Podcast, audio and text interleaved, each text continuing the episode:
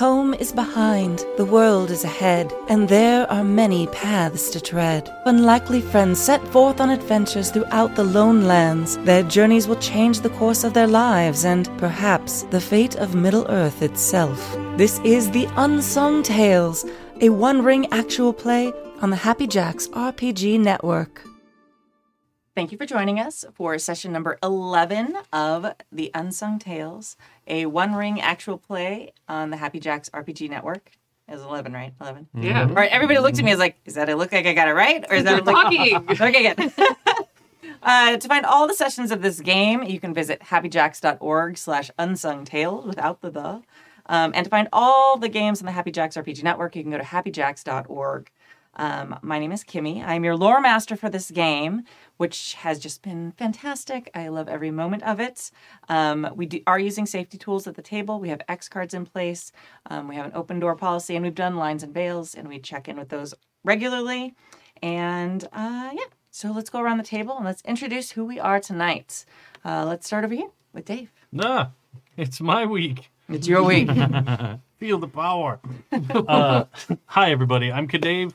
I'll be playing Hanar, uh, the dwarf uh, of uh, Durin's folk, um, who is just over the moon excited to meet uh, more elves.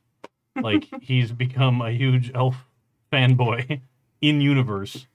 Uh, so, yeah, who knew? Who knew that was going to happen? I didn't. But uh, that's the fun of the game. Oh, and we're both he, him. Howdy, everybody. I'm Jay, and I'm playing uh, Burl Sausage Brandybottom, a hobbit of the Shire, and also both of us, he, him. Uh, and I am excited to see just how many elves Sausage offends in this little romp through Mithlond. It'd be great. Hi, everybody. I'm Kai. I use he, they, and she pronouns, and I'm here to play Erland, the extremely nervous elf of Mithlond, uh, who uses he and they pronouns. It's gonna be great. We're gonna do great. Mm-hmm. It's gonna be fine. Hi, I'm Sam. Um, I play Runa, uh, a barding of Bree, who is a treasure hunter. Uh, both she/her pronouns. Um, and I'm definitely not gonna get in trouble for climbing elven architecture at all. It'll be fine. Uh, all right. So last time on the Unsung Tales, uh, you had opened up the pearl, and in it you found uh, Palantir, um, which is uh, one of the seeing stones. If you saw the movie, they're those like crystal ball like things that are very scary, and everyone's always afraid of them and freaking out about them. Um, so you found one that had been lost in the ocean ages ago.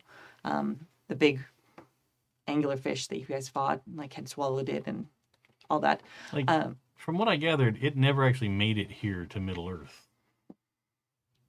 To, no, to oh, this to this yes, continent, no, no, no. like it, it started its journey, fell off the boat on the way here, It could have. Well, there's also. Um, or there- did it come here and then go back and come?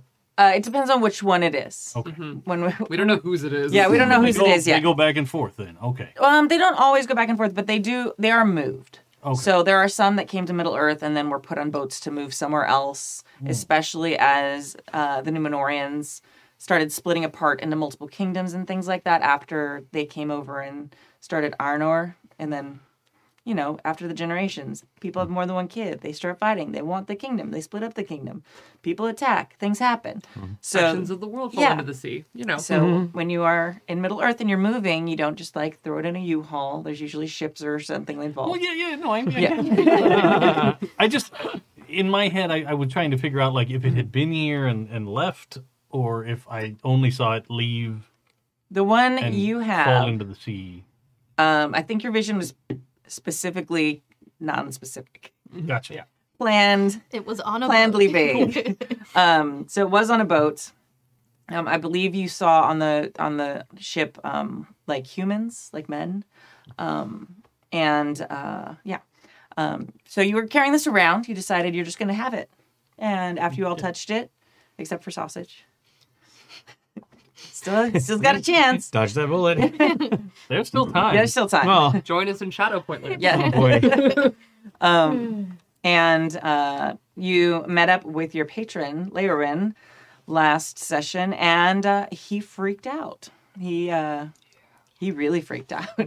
He it had not even crossed his mind, even though he's seemed omnipotent. He was not. He did not expect that, and uh, you learned quite a lot about Laerin, and uh, not a lot of specific answers given freely, but gathered a lot of information based on his reactions and what he said and what he knew of the Palantir.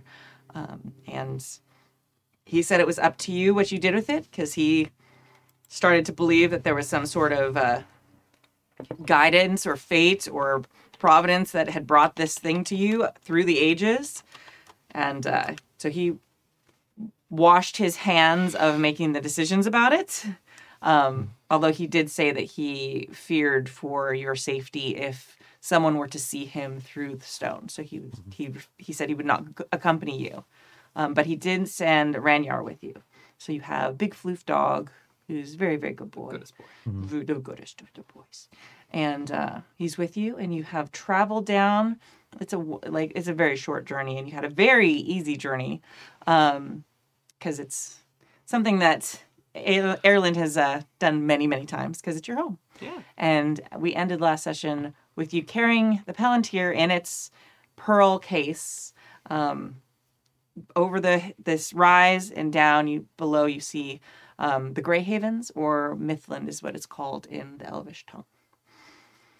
So it's beautiful. It's amazing, and uh, yeah. So, Erland, how are you feeling about being home? So unbelievably nervous. Mm-hmm. um unlike everybody else where you know going to their home i mean i will say like hanar is a little bit also fish out of water at home but like going to sausage's home is pleasant and lovely and exciting and going to Bree is always exciting going to your your mom and your grandma's house is always exciting Erland has avoided going home for quite a while because he just left. He just left. Mm-hmm. He was like, okay, I'm going for a walk. Mm. I just left. so he's a little nervous. Uh he he's dipped in and out a few times, but definitely um is not behaving like an elf of his standing and has not been for a minute. So it's a little awkward Mm-hmm. to return home. Yes. Um, so as you come over this rise, um, you see um, the light of the sun is glinting off the water in the ocean. It's stunning. Um, there are cliffs and pillars on both sides um, that kind of slope down into like a small. Um, there's only a few areas that have beach, um, but there's smooth cliffs. They're not like the rocky cliffs we think of as like California cliffs. They're like beautiful, light, like almost white stone um, that are topped like um, with vegetation and beautiful trees because it is forest um, up until it's kind of getting to the beachy areas. Um, and it's almost hard to tell where this beautiful natural stone ends and where the buildings begin because they look almost as if they've been carved by the waves themselves out of these cliffs. Um, beautiful spires that very much mimic kind of the the heights of these cliffs around them. And the the cliffs aren't just like straight cliffs. They're kind of like these small like pillars of uh of rock and stone like like almost small mountains.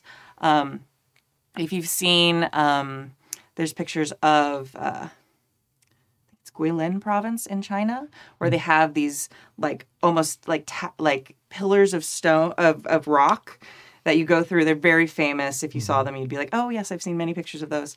Um, and uh, they're like that, except they're like smooth white rock that kind of break down, and you can see it, that the ocean's been beating at them for millennia, almost as long as the elves have been around, and uh, have been wearing at them. So some of them are shorter. As they get farther away from the ocean, they're a little bit taller. And on these, um, the elves have built this stunning, beautiful city. Um, this is one of the biggest elven cities still on Middle Earth. Um, it is one of the last great cities. So there's this one. You know, there's Rivendell. You've heard of because it's it's fairly close to Bree. Occasionally, elves pass through from Rivendell through Bree, coming this direction. A lot of times they avoid Bree. Um, no reason. But their their final destination is the Grey Havens. The Grey Havens is basically the the the place that elves leave Middle Earth from. So eventually, every elf who decides to actually leave will come through the Grey Havens. Um, as you come down this road, it stops being kind of like the well worn, you know, country road with, uh, you know, dirt, but it's like well packed. It's very nice. And then slowly it becomes, um, but also you can tell that it's been carved out of the stone because you've gotten close enough now that everything's made of the stone. Some of the rocks have enough like built up soil on the tops that things are able to grow, but this road specifically has been carved out, so it mi- mirrors that that bright, not quite marble, but marble esque. It's kind of like a mixture of um, like a sandstone and marble. If you kind of mix those together, that would be kind of the look that it has. Um, and it goes down into um, these beautiful city with pillars that, in some ways, remind you of what you saw in Annúminas, but a very different flavor of similar towers and pillars. So you can tell that eons ago, um, one of these cultures like was inspired by the other. You know which one is which. Yeah. uh, but um, but you can see that Annúminas was very much inspired by the type of ac- uh, architecture and um, kind of culture that is here in the Grey Havens. As you look down, um, you see these beautiful ships, um, very similar to, in some ways, to what um, Erland helped helped you build. Um, there's a very similar style to it. They're these beautiful ships that look like giant swans, but not in like the clunky way you think of like, okay, New York ponds, like, dude, yeah, yeah, like paddle and it'll pop around. Like, it, like they look like these are like, f- like fleet ships, like they very quick, um, kind of like how you have the, um, the figurehead on the top and the front of like a, um, a Viking vessel or something like where it looks like a mighty ship, even though there's these beautiful carvings and configurations on it. Um, and then like the wings go off to the sides, and these beautiful sails kind of come out from there in a very different fashion than human sails. They gen- human sails tend to go like straight up. Dwarves don't really sail, sorry. No, I. Yeah, hobbits really are great with rowboats, but not a lot of sails. Um, so uh, these sails almost like almost go at back at like a 45 degree angle. And they are they're very much in line with the rest of the carved figure of these swan boats. Um, and they're just stunning. They're like this beautiful light wood color which is a little odd because you know that the wood that you send down isn't all, isn't generally that color so they must treat it with something that gives it this beautiful look or painted or who knows elven magic and, I. yeah you, Erland knows Erland Yes. knows. Um, and there's this these beautiful uh, like there's some seagulls, but there's also this other type of bird that is a gull, but it has a lot longer like wings, and it has these like trailing feathers from its tail and the tips of its wings, and it has a little bit longer neck. So, um, and it has this beautiful cry that is much more melodic than normal gull cries, even though it's general. It seems in the same fan, family of that, and those are just roosting like everywhere, like in the tops of these beautiful things. You can see them like flying above. Um, they're like uh, flying in these big flocks that almost look like uh, like little clouds flying about, but they're very swift and very uh, graceful. Um, yeah, and as you walk down, it's a normal uh, like kind of day. So you can see there's some people you can tell have shops there. Um, there's not like hawkers like usually you'd, you'd think of. Elves aren't like, hey, come try my fish. You know, there's like beautiful signs. There's like music playing. Um, you do notice as you walk through though, it's not as like populous as you would have expected a city this great to be. Like there are lovely homes and beautiful shops that are just closed and mm. it seems like no one's been there in a long time. They're not in disrepair, but you can just tell like okay, that no one no one's been in this beautiful home for maybe as long as some of you have been alive. Hmm. So it's just a a very sparse city. So there's this as beautiful as everything is and as inspiring as it is, there's also a little bit of like emptiness and a, a, a true feeling of it being kind of uh, in not in decline but coming to an end. Mhm.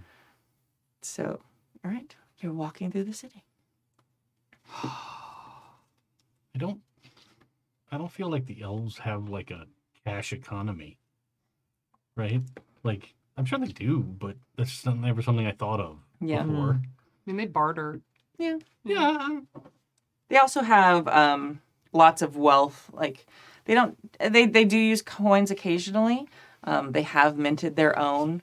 Uh, most of the time, especially with uh, other races from Middle Earth, they would give or other species from Middle Earth, they would kind of work with whatever you've got. Um, sure, sure. yeah, with each other, a lot of times it's more like, here's a gem, here's this, more than like, give me 40 pieces of silver, things like that.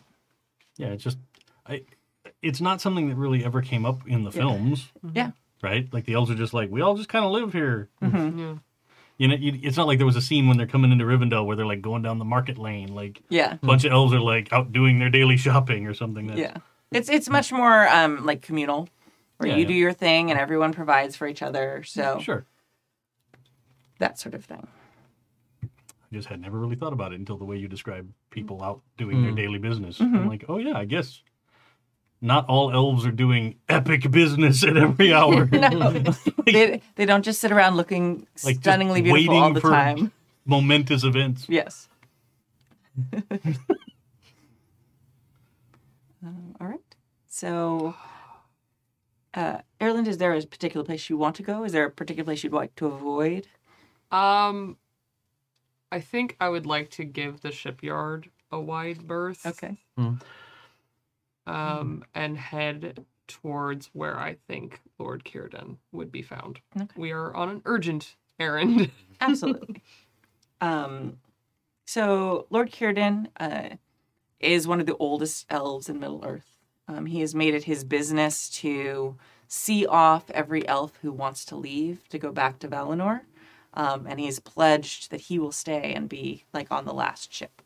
Um, he uh, uh, is very good friends with a lot of very important figures. Gandalf is a good friend of his. Galadriel, like he is one of the major figures in this in in the world at the moment. Um, even if you know very little of elves, you probably have at least heard of him. Um, he is notable because he is the only elf who has a beard. He has a very long beard that he is very. yeah, Yeah, Just him. yep. He is it's gonna go great. yeah and he is very proud of it and it is a thing of beauty um, so that, that also kind of has him stand out he is a uh, master shipwright um, he as you've recently learned is one of the only uh, openly uh, uh, open o- owners of a palantir who uses it and has one um, it's not like his but he is kind of its steward. He keeps it in the White Towers, as you learned last session. Um, yeah, and he there is he he spends his, a lot of time in the White Towers, but he does spend a great deal of time here because he does see this as his most important journey or his most important duty is getting the elves safely back to Valinor, and that is his number one priority. Um, and he helped train a good friend of yours, Erland of Mithlond, um, who left without saying anything. it's fine. They'll be fine.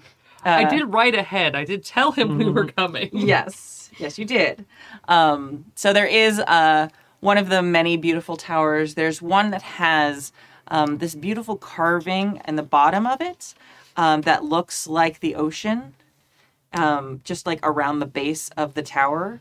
And then as it goes higher, you can kind of see like it, it looks like like tall waves, and then something that's sort of the same, uh, the shape of um, like one of the the swans taking flight as it goes up the tower.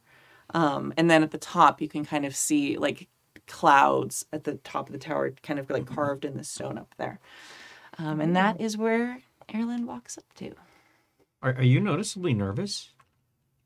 Or or I think yeah, he he he has a tendency when he's nervous to get very quiet and not fidgety, whereas the rest of the time when he's distracted, he's Mhm, like touching mhm. stuff and fiddling with stuff and very friendly and outgoing Yeah. with you all. And this time he's been like very serious business, very quiet. Okay. All right. I'm gonna take that as a cue that I should also be like, you know, kind of still and straight.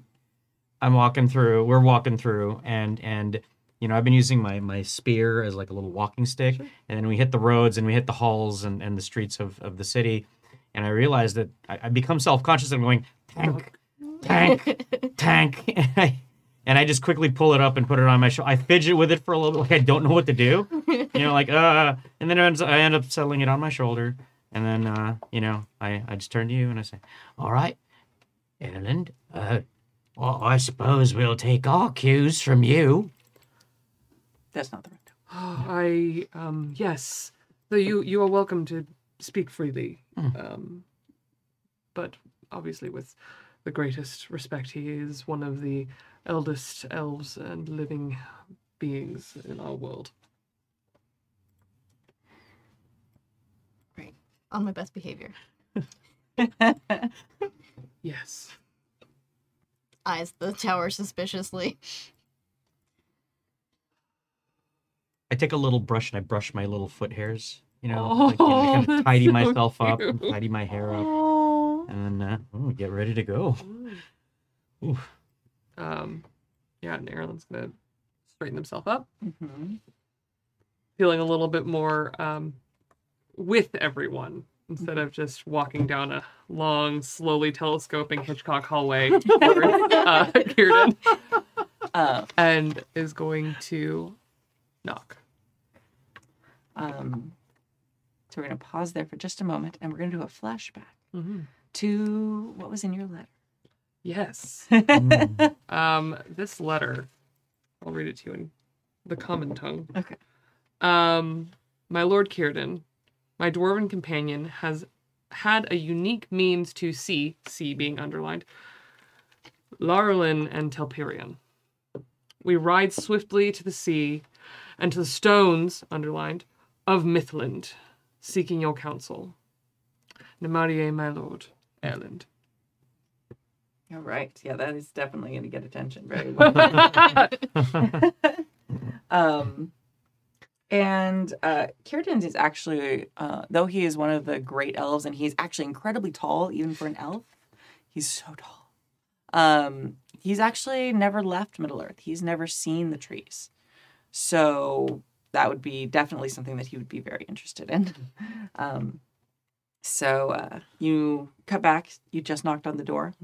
Um, you hear footsteps, um, and a very, very short for an elf, still very tall for most of you here. Um, uh, young looking. Um, you know, she's young for an elf. She's not quite as young as you, um, but much younger than most of the elves who are still here. Uh, opens the door. Erland! Oh, you're you're here. My Govanen. And um her name is Tyndell. Um you didn't really know her. She was um uh she was working uh she kind of does more of like the book work Mm-hmm. um, for Círdan. She helps, um, you know, make sure we tally the number of uh, the amount of lumber that's coming down and all the things. How many people are doing this? How many sail workers we have? All that stuff. Um,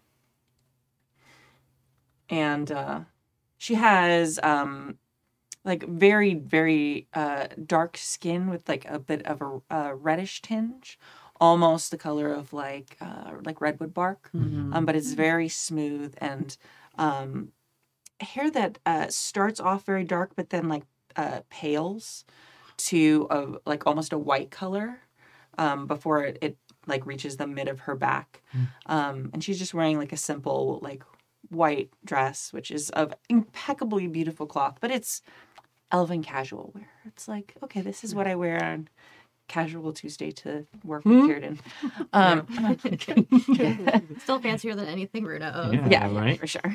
All dressed in our beautiful, like ocean colored Yes. silks and things. Um, uh, oh, Lord Círdan had mentioned that I should be on the lookout for you since you had written a letter. He seemed very interested in what you had written, and you can tell she like doesn't know is in it and would like to know because uh, it elicited a very large reaction from Lord Círdan. yes, uh, we've come seeking his wisdom. Um, is he within? Uh, he is not. He is down at the docks right now. Ah, Would you uh, like me to accompany you down to find him? yes, uh, that would be lovely. Thank you, Tyndall. Yes.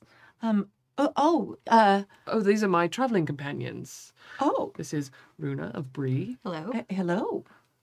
Burl Brandybottom, the sheriff of the Shire. Uh, A Michael Vonnen. Ve- Yes, uh, you are a hobbit, are you not? I am indeed. Well, this is delightful. Well, it is Oh, Megovanen. oh, May go Vonnen. Yes. and my delightful dwarven companion Hanar. Oh, y- uh, well met, Master Dwarf. Well, thank you for your hospitality. Yes, well, I mean, uh, you have a very uh, interesting traveling group, uh, Erland. I, uh, I had heard that uh, you had decided to, to wander Middle Earth, and I had thought perhaps it was alone in reflection, but this does not seem quite the group for reflection. It would be a, a great shock to many to learn that reflection is aided by those around you. Very wise words indeed. I will contemplate that. Interesting. Um, but yes, let's away to Master Círdan. And she starts walking down the street and shuts the door behind her. Um, and as you're walking, uh, she greets some elves on different side. There's a lot of like kind of curious looks. Uh, What? This is fine. Yeah. this is weird. yeah. Um, travelers come through here, so that's not odd. It's the fact that the two well-known students of Círdan are walking with this motley crew that is a little bit uh, of note. uh, so uh, Hanar keeps falling behind because he stops to like every elf that like stops and and looks. Mm-hmm. He stops to give like deep bows Yeah, yeah. as yeah. he goes down the street. I was gonna say every time I make eye contact with somebody, Yeah. I, I use that new greeting that I just learned. very nice, very subtle. Um, you're leaving a uh, trail of very amused elves. We're like the tourists with the book. Every time, I think probably by the third or fourth time, you both bow and you say "My Govanen." Erlen just can't help it, but just slowly starts to crack a smile, even though he's been so serious this whole time. Um, and everyone is incredibly polite about it. Like nobody is laughing at you. It's very like they are delighted that you are deli- that's delighted to be here. Um, elves are very used to being treated with suspicion or resentment because they live forever. Um, different groups uh, are jealous of that for many reasons, or and and and over the years, even though they've done so much for many of the peoples of Middle Earth, um, they are now, uh, since they are leaving, a lot of resentment has brewed as well. Um, so there's a lot of a lot of that mixed in. So having strangers come here with just wholehearted delight and like just kindness and and warmth is a nice change for them. Um, so they are amused and smiling and uh, you get some uh, some of them oh and they'll hand you things like you'll get um, like little wrapped pieces of bread or things like that um, it's it's a little odd probably for those of you who are from like very busy cities which is like all the three of you honestly. Um, there are no children. It's me, the child. yeah you are the right. yeah Erland is the child. So it's not something that you probably notice right away but after you've been walking through the city for a bit it's just one of those things that you're suddenly like oh yeah. And you know why that makes sense but it's just something that Yeah. Like, out of character, is that like a choice thing, or is that like a Partially, um, elves or like have children very rarely. So uh, when uh, like Legolas in Lord of the Rings is one of the youngest elves. Absolutely, the. Yeah. youngest. yeah, he's such a baby. Yeah, such a baby. It's just because like when you live forever, you only gen you know, and elves uh, tend to have one, maybe two children. A lot of if they have two children, most of the time it's because they had twins, um, and Or things be like Elrond that. and have three. And have three. Mm. Wild. well, I mean, He's half elven though. It's true. That's why. um, but um, so this is just part of like their culture, and they can. There is like a little bit of like magical choice. It is known that in dark times, elves don't generally have children um, because they kind of like wait and like during war and things like that. Um, so so it's just something that happens very rarely, especially now that so many of them are planning to leave. Um, they probably will have children, and they're like, why not wait until I'm in paradise to have children in the paradise? that's fair. Yeah. fair, yeah. I just I didn't know if it was like a An ill Uh, tiding. yeah, like yeah. Mm. child can't go. They'd have to wait here until they're old Oh, enough, yeah. or Oh, I didn't no. know if there was anything There's like that. not a lot of elves that were born in the third age. yeah. They, they're they're all kind of planning to leave. Sure. Um, yeah, Yeah, you're packing for a trip. You don't have time for that. yeah. You're not, there's a lot of that. Yeah. One less Packing for 300 years. yes. Um, so yeah, that's just one of the small things that you kind of, like, again, like right off the bat, you're not like, "There's no children," but like after a while, you're like, "Oh, these are it's interesting." I think I probably try and return the gifts with my rock candy I give the kids. Oh. Like, if anybody hands me something, I'm like, oh, and like fumble in pouches and pull out whatever I can find. Really, like, Cute. just here's the thank you, Uh-huh. and then I put something in another pouch. And, I love the the thought of like in your wake, there's like holding these stones that they know are not real, and then they like smell them, and then they're kind of like they lick them, and then they kind of just grin at each other in delight, like it's sugar. um, so there's just all these delighted elves behind you. Um, what are some of the things that you notice?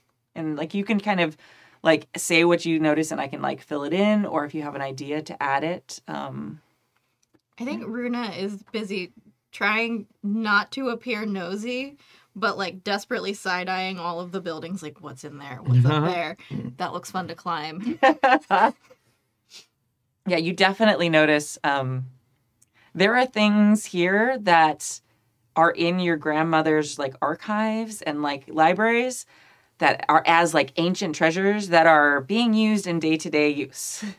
like beautiful, incredible like tools and just uh, like these amazing like writing implements and different things just about that you're like, oh, that's just oh, and it's it looks brand new and it's still being oh she's she's using that and just to work okay. That's what that's for. yeah things like that exactly. So things like that. So there's uh it's it's technology but it's not technology as we think of it today but it's it's a more advanced um like culture than a lot of what is left in middle earth at this point. Um, even the humans as we talked before have lost a lot of what the elves still have. So. I think I'm going to notice how pristine kind of everything is. You know, it's not like Bree or Michel Delving where there's sort of just a sheen of of you know, uh pastoral like a pastoral quality or or uh uh an agrarian kind of quality to everything. Mhm. Just everything looks pretty elegant and um uh you know, breezes blow up and you know, clothing kind of blows beautifully in the wind and it's just i'm i'm i'm kind of i'm struck by just how i'm struck by how different everything like beautifully different everything is mhm. and i'm also being put a little more at ease by kind of how like when i greet somebody and they don't turn their nose up on me and they give me a little something Mhm. you know I, i'm i'm kind of amazed at that you know just sort of that and then i turn to runa i'm like runa runa say it they give you stuff they give you stuff give them a greeting they give you stuff look at that Something. Oh, here, here. I'll give you a few of the packages, like you know, a few of the breads that I got. Like, Oh, I love this bread. yeah, yeah, it's good stuff. Yeah, Yeah. greet them. They give you stuff. Oh, I was just looking in the window.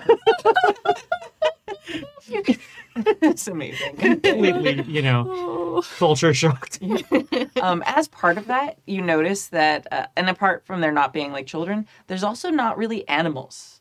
Oh, Like there's there's some beautiful horses and things like that um, in stables, uh, and uh, they they they remind you of uh, kind of that first night um, when we were traveling and you met Nanelini um, and the horses that they were using for their pilgrimage to the Grey Havens. Um, so there are a large number of beautiful horses that are here. Because uh, horses don't go over to Valinor always. so they're they're here, but that's kind of the only animals you're seeing, and you're used to even in like the big cities like Bree and things like that, like. People that drive hogs Yeah, through the streets, or they've through. got dogs and things like that. Um, Ranyar is with you, which is also getting a lot of notice. Um, not so much like like he's a very large dog, but also like oh, hobbits and humans have dogs, so it makes sense that he's with you. So he gets if if it had just been Erland with the dog, that would have gotten a lot of like what is happening? I would have gotten so many looks. yeah but they're like oh look they have they have a dog like like people are interested but it seems like that's something people expect from your other cultures so Um, you mentioned that there are just shops or like providers of goods and services. Um, do they have things like like wet markets or you know?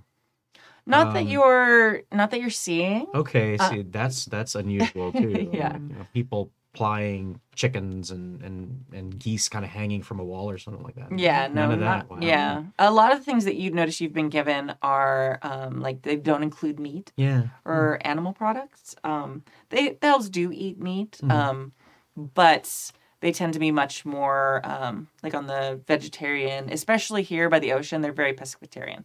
So there's a lot of fish that they eat, and you remember that from your uh, other little adventure with um, the elves uh, with Gohin. Mm-hmm. Gohin?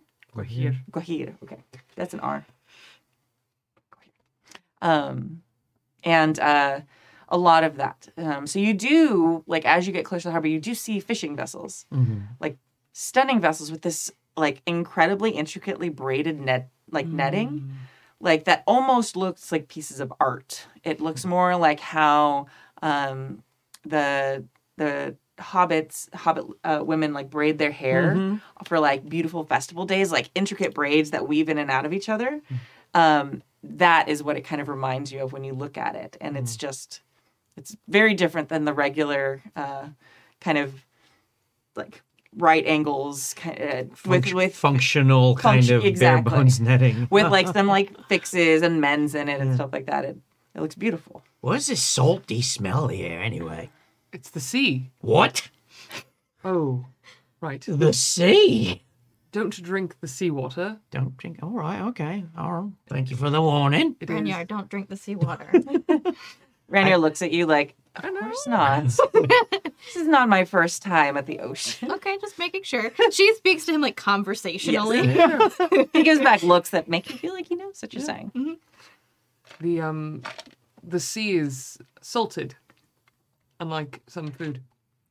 Sounds delicious. You sure you can't drink it?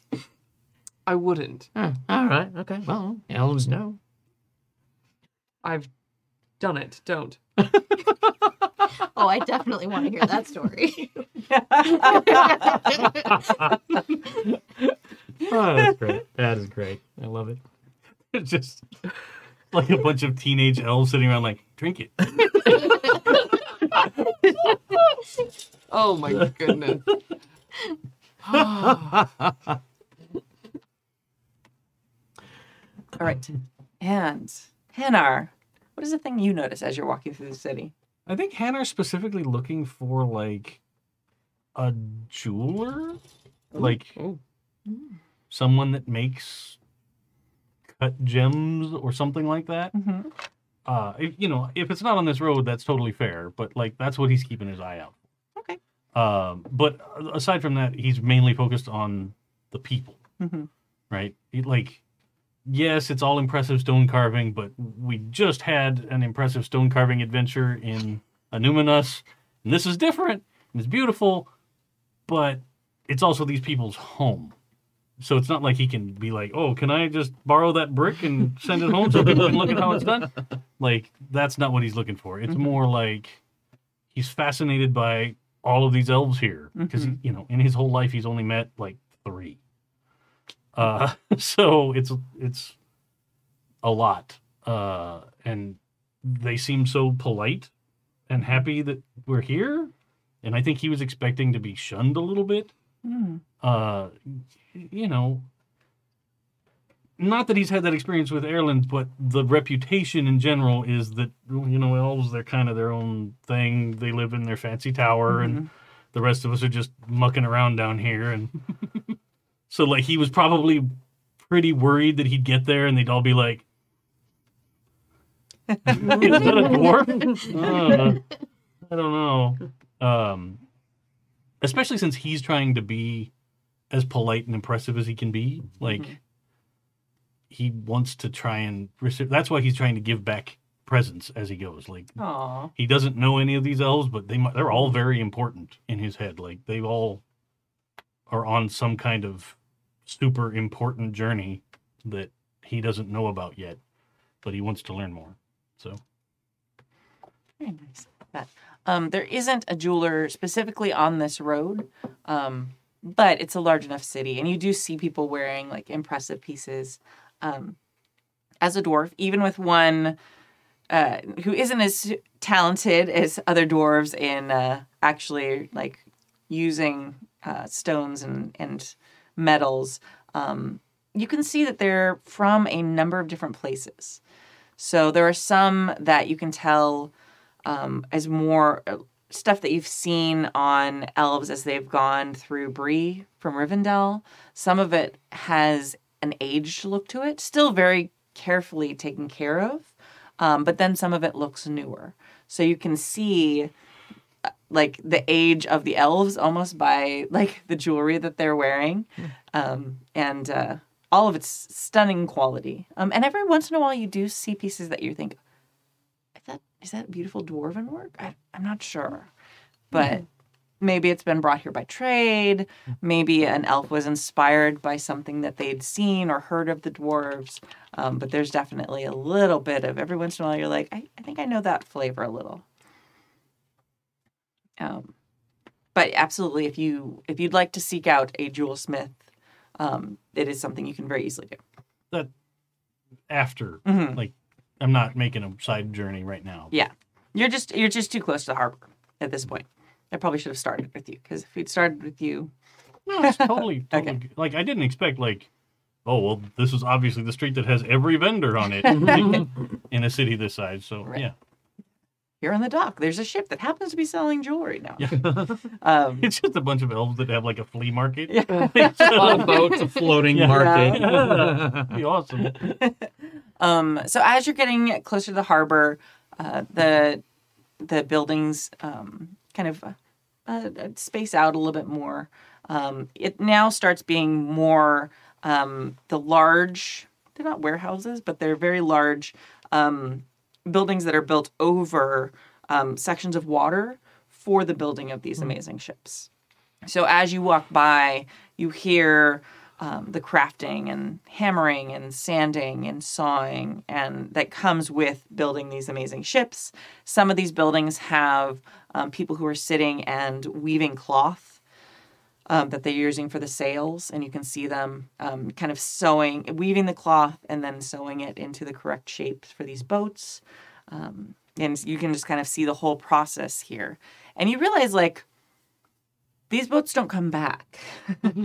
so every boatload that goes has to have a new boat. It's a lot of boats. it's a lot Mhm. of boats. so they're not uh, there's not like the elves who are like going and bringing them back every time. So um, yeah, so they're having to, to to make them all new for each group that goes, and uh, this process going there. And as you get closer, there's like these very long, beautiful docks that you can see.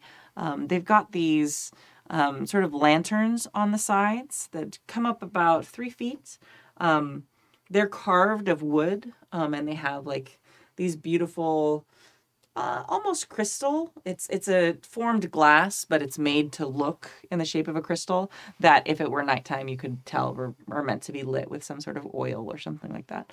Um, and they're like every eh, like eight to ten feet down the dock on both sides, and then in between there are these very large, um, like if you like pegs. They're similar to what you'd see on a dock nowadays, where it's like it comes up. Oh, the cleats. Yeah, the cleats. Thank you. Um, but these have almost like a twist to them that then branch off in two directions, almost like a tree or something like. That. They're they're almost organic in their design, um, and they're incredibly strong looking. Like you can tell that.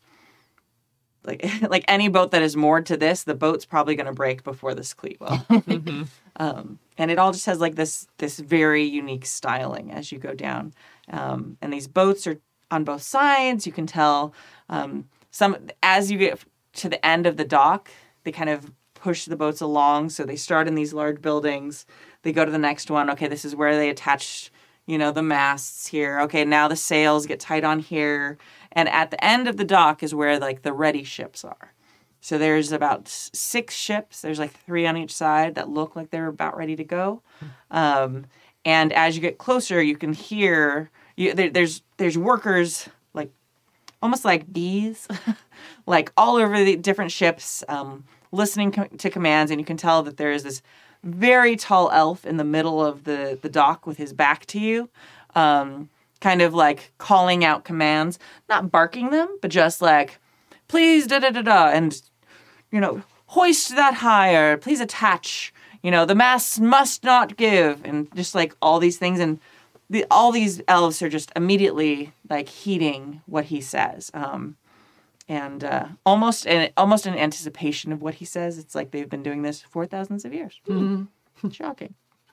Um, and that is we walking up Erland, and it is very clearly Lord Círdan's back that is to you.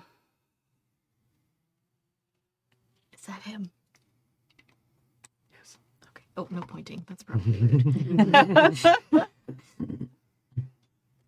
Will you all stand shoulder to shoulder with me? Of course. Shoulder to hip in my case. Yes. Runa takes that literally and is like next to you. Shall we then?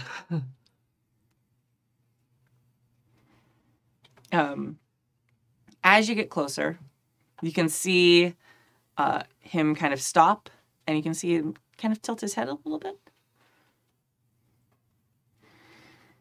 and he goes quiet for a moment, and everyone's still working. Like it's not like everyone's turned and look at you. They all obviously know what they're doing. They probably don't even need him to be giving them co- like orders or commands. They just know what to do. Um, he turns around, and you see, The shipbuilding version of a really good orchestra. yeah, exactly. They all know what they're doing, but there's just a guy up front waving things around. Yeah, basically. Especially after he's been he's done this so many times yeah, with they're them playing the same piece of music every day. Every Yeah. day. for thousands of years. Yes, um, and uh, uh, around turns this very tall, very uh, regal looking elf, um, but still seems approachable. He is not of the same ilk that you saw in your visions, Hanar. He is not this otherworldly super being. Incredibly tall, very clearly an elf, um, ageless, has a magnificent beard. Long, beautiful, flowing, like goes down into a very nicely small braid at the bottom just to keep it nice in the wind because he's out in the wind a lot of because of the ocean. Um, and it's uh gray. It's a it's a little bit of gray that then goes down into like almost pure white. Um, almost it, it's interesting because he's wearing this tunic that is a, a mix. It kind of fades between like dark blue and then kind of goes down to a lighter blue to almost like a green at the bottom. Almost if you were looking into like Mediterranean waters at different depths. That's what his, the colors of his clothing are, and um, different small sashes and things, and beautiful embroidery, like little gold, um, like uh, edging, things like that. Um, and his beard, almost at the bottom, like almost has like a little bit of a bluish quality to it. Like it goes to pure white, and almost just a little bit so white that it's almost blue. And you're just like, oh, okay. Um, and he look he's try, he's looking very sternly. Erland bows his head, not at the waist, just shoulders up, bows his head. Hirnin. As Erland's bowing, like when Erland's head is down, he looks at the rest of you and he gives you a big wink. but and then like immediately goes back to being stern when Erland like brings his head up. Erland, Megovanen, welcome back. Mae govannen, thank you for being available. Of course, I will be here until the last elf leaves this land.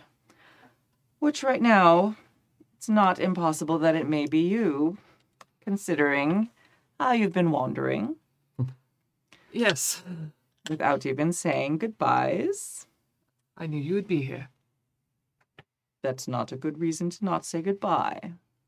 Of course. My my my apologies. I was cold. I understand.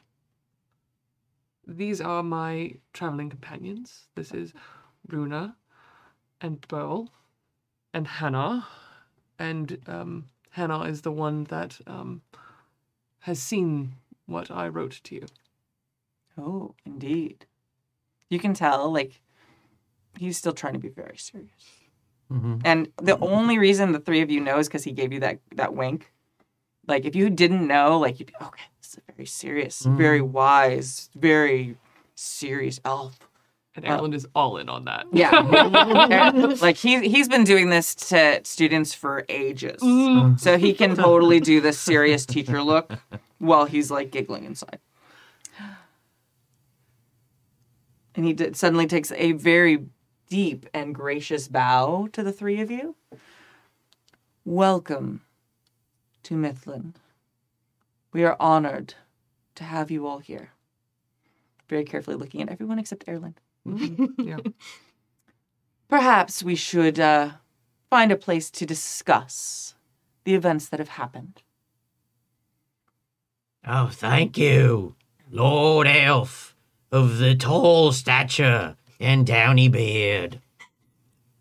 Like his eyes are just sparkling, like, just like sparkle, sparkle, sparkle eyes. Just like he's so delighted and so just like only only eons of practice are keeping him from just being grinning. And Erland is heavy breathing. just trying to be so calm and just like, this is fine. Yes. Let us return to uh, the tower, if you will. Thank you, Lord Círdan.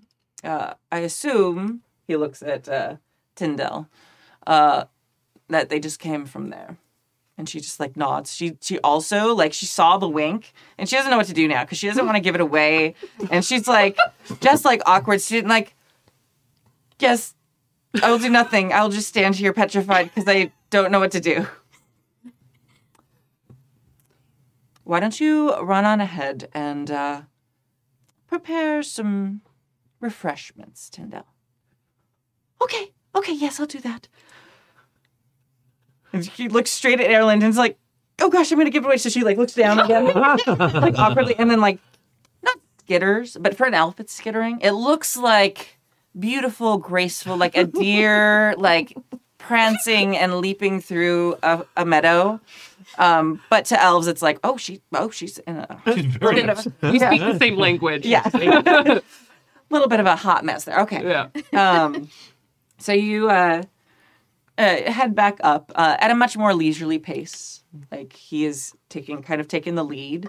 Um, and he's, as you're walking through the city, he's pointing things out to you, like a tour guide almost. Um, more, you can tell he is a teacher. Like he likes teaching things. He likes explaining things. Um, he loves that the three of you don't know anything about any of this because he's not used to that. Um, so he's like explaining different parts of the architecture and why these were put here because he was here when it was all built, um, and was in fact in charge of all of it. um, so this is this is his city. This is his place, um, and you can tell like he's just kind of glowing with pride. Um, but also you can tell as he's like reminiscing and telling you things that um, it's not a sadness because he is not sad that the elves are leaving Middle Earth. He is glad it's happening. He believes in it. He looks forward to leaving one day when his um, like sacred task is what he sees it is over. And uh, so as he's wa- we're walking through, he tells you things, but you can tell like there were times where this was very bustling, and the the stories he tells are of a kind of the the pinnacle of of this place, and that is kind of past, and he he has a nostalgia. Just sort of a wistfulness to Yeah. to this. He misses his friends who are gone. He knows he will see them again. Um, like for certain, it's not like a religious maybe. Like he knows they're they're there. Like they are still there. Like they are. Um, I want to make this super clear. Like while Valinor is like heaven, it is not. People are not dying. They're literally taking a trip. Called the Undying Lands yeah a exactly so this is not um well there's a little bit of the flavor of people who believe like in an afterlife and they'll see their families again this is much more assured like no i will see them again soon it's going to be a little while but i also will live forever so it's not that long that sort of kind of uh, interesting wistfulness What's the elf general belief about like elves that die? the, el- yeah elves um I mean, that just the super short version. Yeah, I'm, no, I'm that's- sure it's probably very complicated, but meh, not super Not really. Uh, elves okay. who die go to the halls of Mandos. Their spirits who go there, and eventually they are reborn. So um, so they just queue up to be elves again. basically, Okay. um, there are a few exceptions. Those are very sad stories. Um, but for the most part, you go to Valinor in your body, or you go to Valinor out of your body, and are eventually like brought back. Um, so unless you decide to stay in Middle Earth, and then you will, yeah, and then you will become mortal. And there, no one knows what happens to the spirits of men or dwarves or hobbits. That is something that is beyond the knowledge of even the Valar. Most people think. So it is something that Iluvatar, who is like the high, um, the high god of uh, Arda, he knows and he's made it. But even the Valar, which are kind of like the pantheon below him, um, aren't quite sure what happens. There's lots of stories, and the dwarves have like a whole bunch of theories. Um, Sure, sure. yeah, but men are just like "Eh." exactly. um, so yeah, again, like elves are the one people who like we know exactly what happens no matter what happens to us. Everyone else is like, uh, hopefully good. We'll see. Um, yes. I think I got all that right. Did I get Yeah, that? Okay. Yeah. Okay. I think as Círdan is talking about all of this and Erland is listening, um, the the more nostalgic he gets, the more Erland looks to the sea. Um, and Erland did grow up here, right? Yeah. Okay. So, if you had ever seen a child, the most recent child would have probably been Erland. Yeah. And that was A while ago. two- a little over 2,000 years ago. Um, so, uh, yeah, you're just getting that kind of, you're going back basically the same route, slightly different. Um, you do notice through this route, like as you get closer to like his his tower, which is kind of in the center of things. Um, it's not quite like, you know, town hall or something, but very obviously he, when he designed the city, he like he liked the view from here or something like that, and and things were kind of planned outward from there. Um, as you're walking, you do see um, everything's in in Sindarin, um, but it what is very clearly a jewel smith um, off to the side, like as you're going back up, kind of the to the tower. I'll I'll just keep it in mind. Okay. I I have absolutely been trying to jot notes this whole walk. Okay. Like I'm just like he points at something and I like do a horrible sketch and I write down stuff about it. Well, you do notice um, as he's noticed this, he's taking a little bit longer. He'll pause a little longer, and he'll he won't fill it because he doesn't want to make you feel awkward, but he'll kind of just take a little longer telling the story. And you just only because you know him so well, Erland, you can see that he's kind of glancing to make sure the dwarf is Getting the done- notes. Oh, yeah, getting everything done and drawing it a little nicer. He's a good teacher. Um, so you make it back up. He doesn't knock. He just opens the door in the tower. Um, very casually, he holds it open for you and kind of makes a sweeping motion with his arm to come enter. Um, and inside, there's um, uh, a, a beautiful hallway with like pretty elven like statues and like murals on the wall that if you look very closely they're actually incredibly fine mosaics that are almost so small. Like the pieces are almost so small that unless you like really get close you can't see it. It looks like it's been like painted almost. Um, and if you look very closely a lot of it is precious stones or shells and different things like um, mother of pearl things like that. Not, all semi-precious nothing like there's not like rubies sticking in the wall.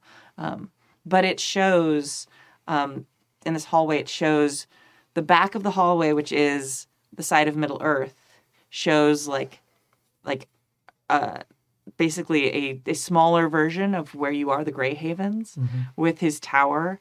Um, and at the top of the tower in the mural um, there's like a uh, like a circle you can see and then it goes down and then there's beautiful ships along the sides of the wall and then you can see like around the door when you turn back to look at it there's there's um what looks like like the most beautiful city you could ever think of.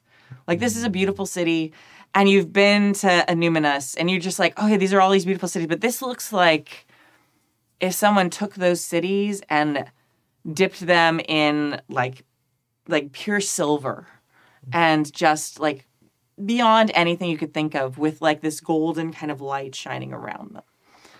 Um and so the, like his mural is basically showing the the travel from the Grey Havens to Valinor, and his door, which faces Valinor, um, is like his reminder every day of what his his uh, divine task is. Um, and then past that, there's a surprisingly like humble, very comfortable sitting room with a fireplace and very nice like like wove like uh, carved furniture, but with very comfortable pillows on it. Um, it uh, it, it's what you you. I mean, other than it being very elvish in style, like this, you're not afraid to sit on this stuff. Like it's like beautiful, but you're like, oh, this is this is a comfortable room. It does not make you feel like, oh, I have to sit nicely. I can't touch things. I'll break it. Like it's a chill sitting room, and there's um, out there's uh, some trays on these little tables in between. There's like a couch and a couple large chairs sitting about. Um, there's like an easel with uh, large paper on the side. You can tell that he's just been like sometimes draws and paints on there, and this is kind of like his like hangout room. Um, beautiful fireplace, um, and uh, he comes come come sit come sit. And there's these lovely goblets um, with like bottles of wine on these tables. Um, pl- yeah, please help yourselves. Please help yourselves. May we speak freely here? Of course.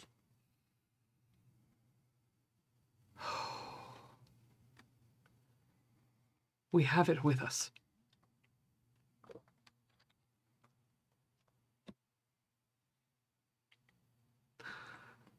He looks like genuinely like he drops his kind of act for a moment. You you have it with you. We carry with us a palantir. Like elves can't don't do spit takes. They're way too chill and like graceful for that. But like almost. That that is what gave that dwarf the vision. Apparently, yes. We we found it uh, as part of a horrible creature that we defeated, and uh, my curiosity led me to discovering it within. He sits back and in an incredibly dwarvish like mannerism, he kind of strokes his beard and like is like lost in thought and you found one of the lost ones. Hmm. Sealed inside a creature of darkness, living beneath the seas of Annúminas. Well, if one were to be found, it is not surprising that it was such. The stones have gone quite dark of late. Even I hesitate. I use them only to reach the west. Any creature that came across one, and you say, it, it, When it f- was found, the the sea creature consumed it, and it became part of itself. even if it had simply been a normal creature having eons of the palantir inside it with the darkness that now touches them would corrupt and warp any creature. It may in fact be why such a beast came into being. Well, i uh, might i see it? Uh, we were given the impression that we shouldn't let it see. I see I, I'm I'm happy to show you. You you would know far better than I, but I I, I don't know if we need to take any precautions.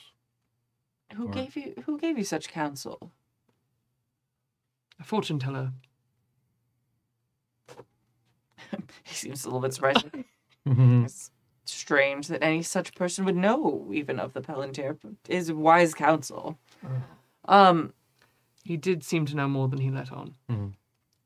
interesting. yeah, they traveled the lands quite frequently, it seemed. There's a gentleman named Le- uh, Laren. And this, and and Erland pats uh, the dog's head. This is his companion. Mhm. He looks at it and Ranier's kind of looking back a little like not suspiciously, but like I'm a regular dog. Yep. Just like friendly dog pat. Yeah. Erland definitely knows how to pet dogs. Yeah, That is like- a big negative. Like Rainier is like usually like very into he kind of like and kind of scratches his ear and like he's looking around. Maybe he didn't know better. Like Rainier is playing dog. Act casual. Yeah. Dog. Yeah. It's fine. We're really good. Sure. Yeah, and uh, uh, uh, Círdan kind of looks at him for a moment. What is possible? Like he looks straight at, at Erland. That this is a being of darkness who is sent. Did he send you to find the Palantir? No, he Oh, was uh, quite alarmed that we did find it and surprised. That is true. But he he did. He never really sends us anywhere, actually. You've had repeated interactions with this this fortune teller, He's the reason we met. And he's a he's a human. Uh, Uh, as far Never as really I thought know, about it. yeah. never Seems like thought it. much. Yeah, yeah, seems like a everyday wandering traveler. But he Friend does of have Ranyar. knowledge older than one would assume. His Perhaps eyes he kind was of, a scholar. And a fortune teller. Could be. I mean, he, he's an older human. He would have had time to learn things. that even that makes it like Círdan's like very serious, like smirks a little. Very old human. Still like two. Yes. uh, well, we, we will perhaps return to this topic shortly. I, uh, I'm not concerned. For as far as I know, I have used Palantir many times. I myself own one. Well, don't own one, but I am the keeper of one until the day I take it back to the Undying Lands. If one of the darkness were to see me through it, they would see a different room. But in all my days of looking through them, I have never been able to tell which Palantir I was seeing through. I could see where it was, but it is not like they can be identified other than by hmm. recognizing their location.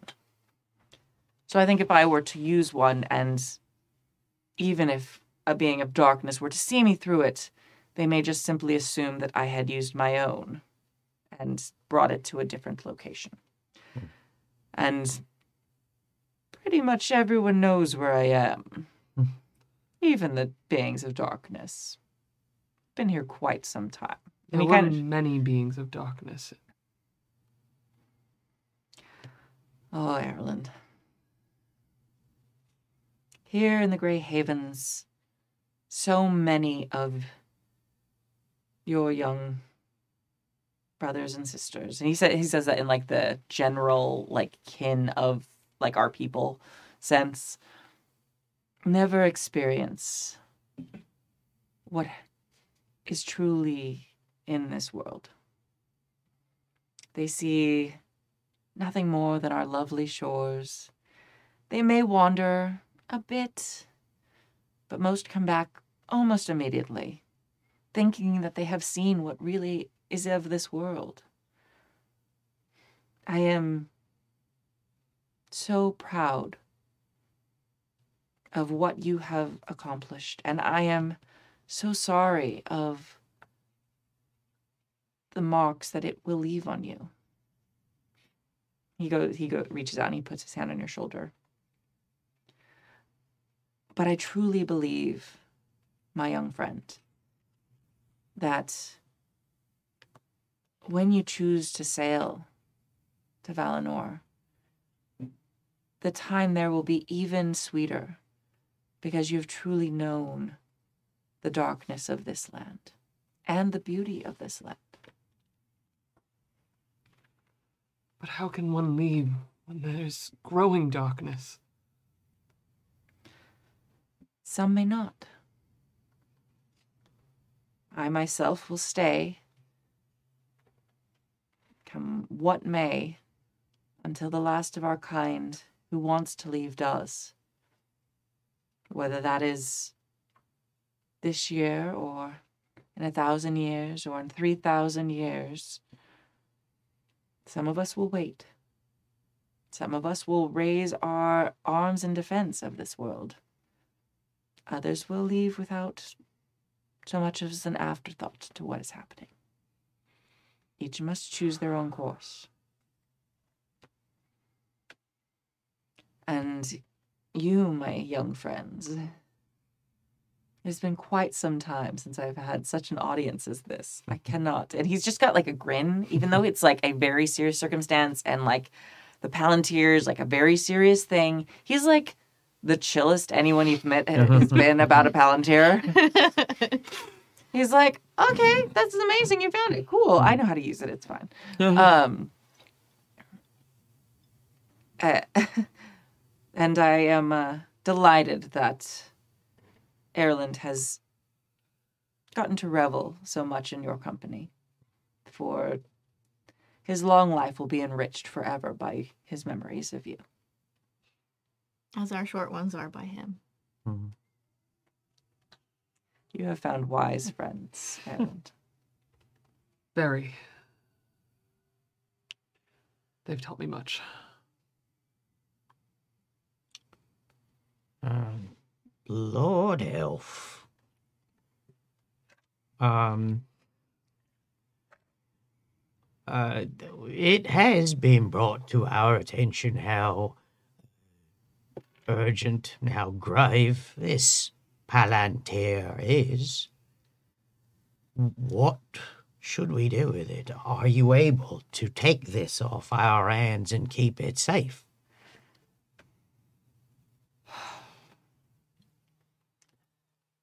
Let me see it first. Uh, he reaches over um, and he takes. Uh, there's like, like throw blankets and like anything to make it more comfortable in here. So he grabs this beautifully woven, like stunning, like it looks like a tapestry in a fine like Bree home would be, but it's literally just like the blanket that he like probably covers himself when it's a little cold.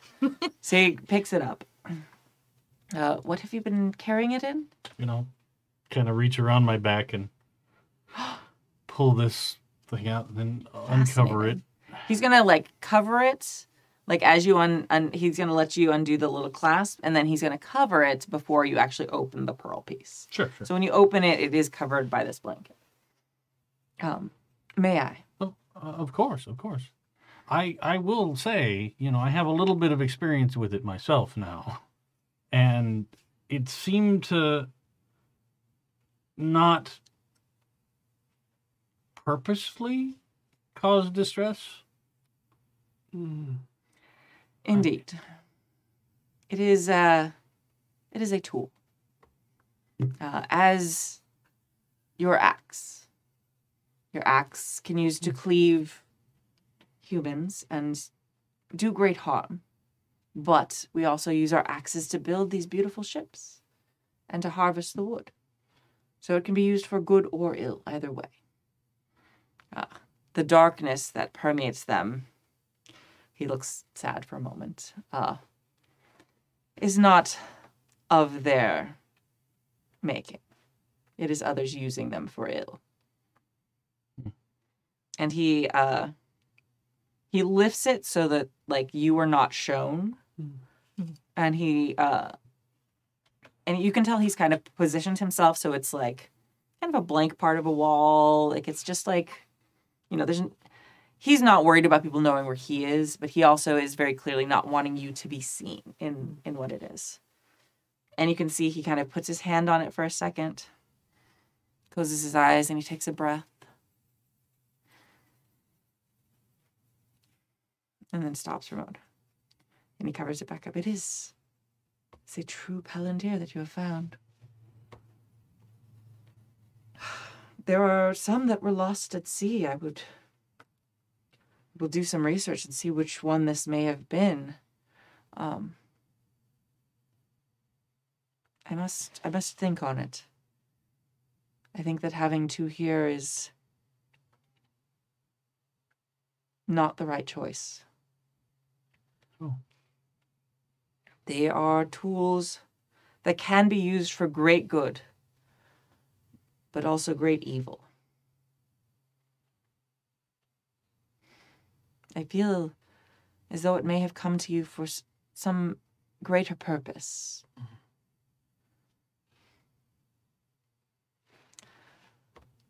We will put it away for this evening. It will be safe here. We will have a merry evening. You will rest yourselves, eat well. Tell me your tales of your adventures. I will tell you some of mine. And then tomorrow, we will address the great question of the Palantir. Does this sound well to you? That sounds excellent. How do you feel about seeing a haunted bird cage? He, Can I touch your mural? Yes, Okay. you may touch the mural, but I'm sorry. Could we go the haunted bird cage? Yes. Pulls it out. Immediately. Okay, wait. Does does the mural Mhm. uh mosaic Mhm. Of Valinor does it look right compared to what I remember seeing? The trees are not there, Mm. Oh. but parts of it are. Like the the city is. It's a it's a mosaic version of it, but it's Sure, sure. it is what you remembered. Um, but the trees are very clearly absent. Um, because yeah, It's not like somebody got it wrong. no, no, no. Or it's like an artist rendition of Yeah, no. Okay. Like it is almost uncanny. Okay. um which like you kind of like reflect back and you're like okay even though he like well you you may not know that he's never been there. You don't know how this works. But um for those of you watching at home um he does use the palantir. He's able to see bits of people's like visions and and stuff from valinor. Like this is one of the ways valinor can like communicates with this world. Is basically Círdan uses his stone and there's one also um um, in Valinor. And uh, so that's like their call line. Um, so he, he so it is it is very accurate. Um, but yeah, you do notice like the trees are not there. Has it been told to you? Have you have you talked about the trees? I think I think I mentioned that they're gone at Mhm. some point. Yes. Yeah, yeah, we Yeah. talked about that. mhm. That like the, Oh yeah, we talked because you gave me the drawing when I told you the story. Yes. Yes, yeah, yeah. so uh, that kind of just brings home to like how special it was that you saw these trees because you realize all these elves will never see what you saw, including Círdan. Like there are there are incredibly long-lived, forever-lived elves of great birth and great majesty that didn't get to see what you basically saw with your own eyes. That's very special. So cool. Um, do you bring it the creepy bird cage? Oh, immediately show Okay. me the haunted bird birdcage. Look what other treasure we have. Yeah. This time he's like horrified. He's like, "Put that away!" he pulls a layer and like, no. Throws the tapestry over his head. yeah. um, he like again, like he's like he has like this age, like like you can tell he's just ageless and he's older than like pretty much anything you've ever seen. But he's got like this like twinkle and this like childlike almost like delight in things. Like he loves this world and I mean maybe that plays into why he wants to be the last boat to leave. Like maybe he does love this place too. Um so he like takes it and this is this is incredible. And he like winds it up and he plays it. Careful. Okay. A ghost did come out of that. a, a ghost. And like please tell me the story. We don't have to like Yeah, we recount story. regale him Yeah, with like, the- yeah, as he listens to it and like winds it again and like looks at it from all these angles. This is this is lovely. Uh this is uh not quite uh Elendil's treasure, but close to it. You are quite lucky. Thank you. Uh, I believe that is part of uh, that was a gift to King Arvedui. That is what we understand about it. Yes. Yes, uh, quite um very interesting. You are you're very good at finding interesting things, my friends. You should see my family's archive. They're That's where this is going. very attuned to doing such things. Where is your family's archive? In Bree. It's not too far from here. With an impressive, if not disorganized, library. Sometimes it's organized by color Mm. or mood. Mm. My grandmother is a little eccentric. I have been called similar. Well, I I will not disregard this invitation. I would like very much to see your family's archive. Please do. Um, so yeah, there- you spend an incredibly pleasant evening with what is probably like one of the most down to earth, like other than Erland, like elves you've ever met. Maybe a Um, little more down to earth than Erland. yeah. Um, like stroking his beard and like things like that. Are there anything specific that you'd want to talk about or ask him? Um, or do you just want to like enjoy the evening? I, I think I think like I mean this is the first for me certainly. Uh, so I, I I'd be inclined to just enjoy the evening. Okay.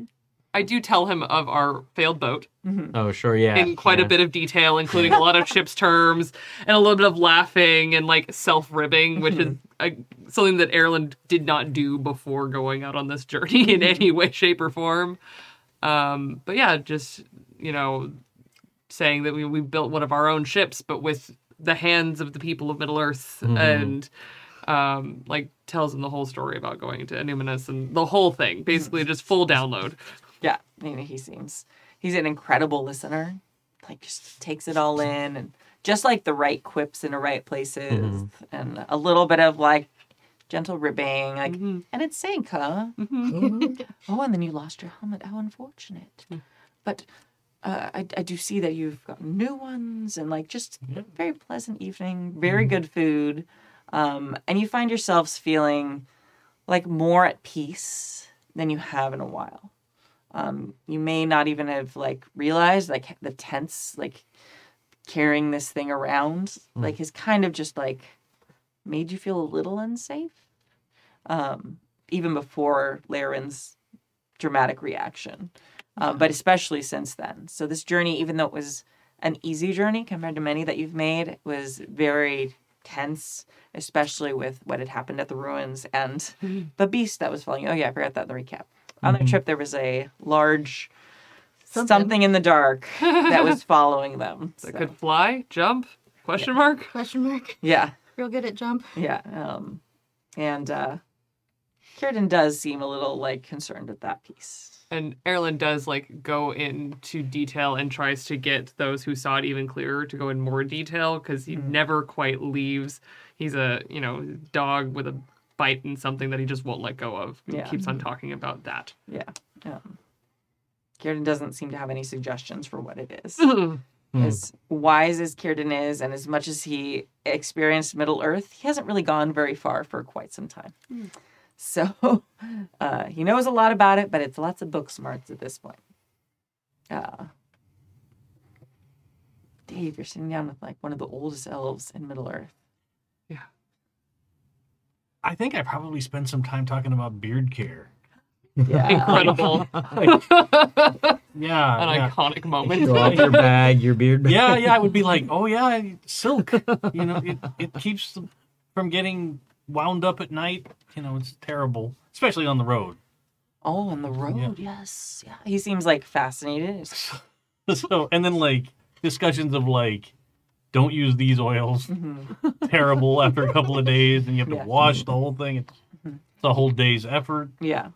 Mm, And he talks about some of his stuff, and he's got like this this like tonic that is similar to like mm-hmm. what you use, but it has a very different smell to it, um, and like just that sort of thing. And he talks about how, like how he braids his and things like that. So uh, yeah, he's very interested in that conversation. You were the only person Yeah. that he ever gets to have a conversation. Absolutely. He's very excited to talk to someone about his beard and your beard and what beards and beards. Our beard's great. Beard's great. Uh, We get it. You have a beard. You're cool. um, yeah, so uh, l- he loves that conversation. So absolutely. Uh, yeah. I feel like Runa is like, um, well, especially because of how old Lord Círdan is compared to her. She's that kid that wants to show you her like backpack and tell you what character it is. She's like, look at these treasures. This is where I found this one, and this is what I think this is. What's that thing on your desk? I have one of those in the archive. I don't know what it does. He's very patient and he like, oh, well, this and oh, and if you uh, oil this, it'll start working right away, the one you have at home. oh, it moves. Yes, absolutely. I thought it was a paperweight. It's not a paperweight. That's so cool. My grandmother's gonna be so excited. and just like little things. He talks to you of things in the Shire, Mm-hmm. um, and uh, he's fascinated by the thought of. It's probably just like never occurred to him that hobbits have sheriffs and like like legal systems and things like that. Yeah, yeah. Like it's just like sort of fascinating. Uh, elves don't really do that. yeah. um, they they tend to wage war on each other and like they have like these many kings and they've sort of like dwindled down enough that like they don't really mess with each other like there's just not mm. really those problems anymore because there's not that many elves left and everybody kind of knows each other mm-hmm. And if there mm-hmm. was a war at one point, they just seethe. Yeah. And they take it with them to mm-hmm. Valinor like good, healthy elves. yes Uh, actually, I'm gonna if if there is a moment and there is still some decent sunlight, Mm-hmm. uh, I'm gonna ask if we're in a tower, if if there are any balconies facing um, eastward, and if uh, Lord Círdan is interested at all in talking about the Shire, I'll like kind of point over that way in that general direction, Mm-hmm. and I'll just kind of run my mouth off telling tales of you know Oh, yeah, and over there, those are the hills that the kids all, you know, our children, every year they got this celebration where they wrap ribbons around themselves and they roll down the hill, and the ribbons kind of form these beautiful little patterns as they roll. And it's a lovely, lovely sight. And, you know I kind of just talk about little hobbit traditions and things like that. he is fascinated talking about okay. children All right. Oh, right. yeah. Yeah. I think yeah and the idea of packs of children is something that he just is like fascinated by and just seems so delightful to him and he pictures it almost like uh, groups of swallows like flying oh, together Sure. Uh-huh. because uh-huh. he's known many children in his time individually one at a time maybe if there's twins like maybe two children at a time which is like oh they play together it's great that's wonderful but like the idea that there's like 20 kids in a Yeah. village of Yeah. ranging from like mewing babe to like you know angsty almost teenager Yeah. is just like fascinating to him and he loves the idea of them running around and braiding and playing with pinwheels and all these things like and you can just see him like soaking up this idea in his head um, and he, he really likes that that's awesome. um, so yeah, you eh, finish off a very pleasant evening, um, and uh, yeah, he he escorts you to very comfortable like sleeping chambers down at the kind of near the base of the tower. You've never actually probably stayed in. Yeah, I was gonna say, I was like, I, I might go home. I mean, if you'd like to. Yeah, not that anyone's moving in there, so Uh, so he'll give you that option. Like you can stay here, or if you'd rather with your own accommodations, Erland. I could uh, return. There's some things that, that I could probably do with. Mm-hmm. Um, and you're all welcome to come, or you're welcome to stay here. There are more beds here than there are in my home. Who needs a bed? You know, I would love to. I would love to see your abode. Yeah, I would like to see where you grew up. I- If you don't mind, I would like to stay here. Absolutely. I promise the bed will be much more comfortable here.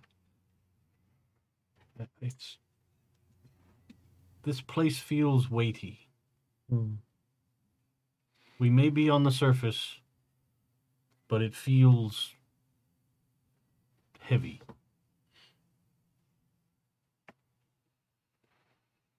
Then we Sure. will see you in the morning. Keep your eyes on that stone now, eh? Oh, I'll keep it as safe as I can. Indeed. Well, I'll see you all in the morrow. It was a delight speaking with all of you. Have a good rest, and uh, I will see you when we break our fast in the morning.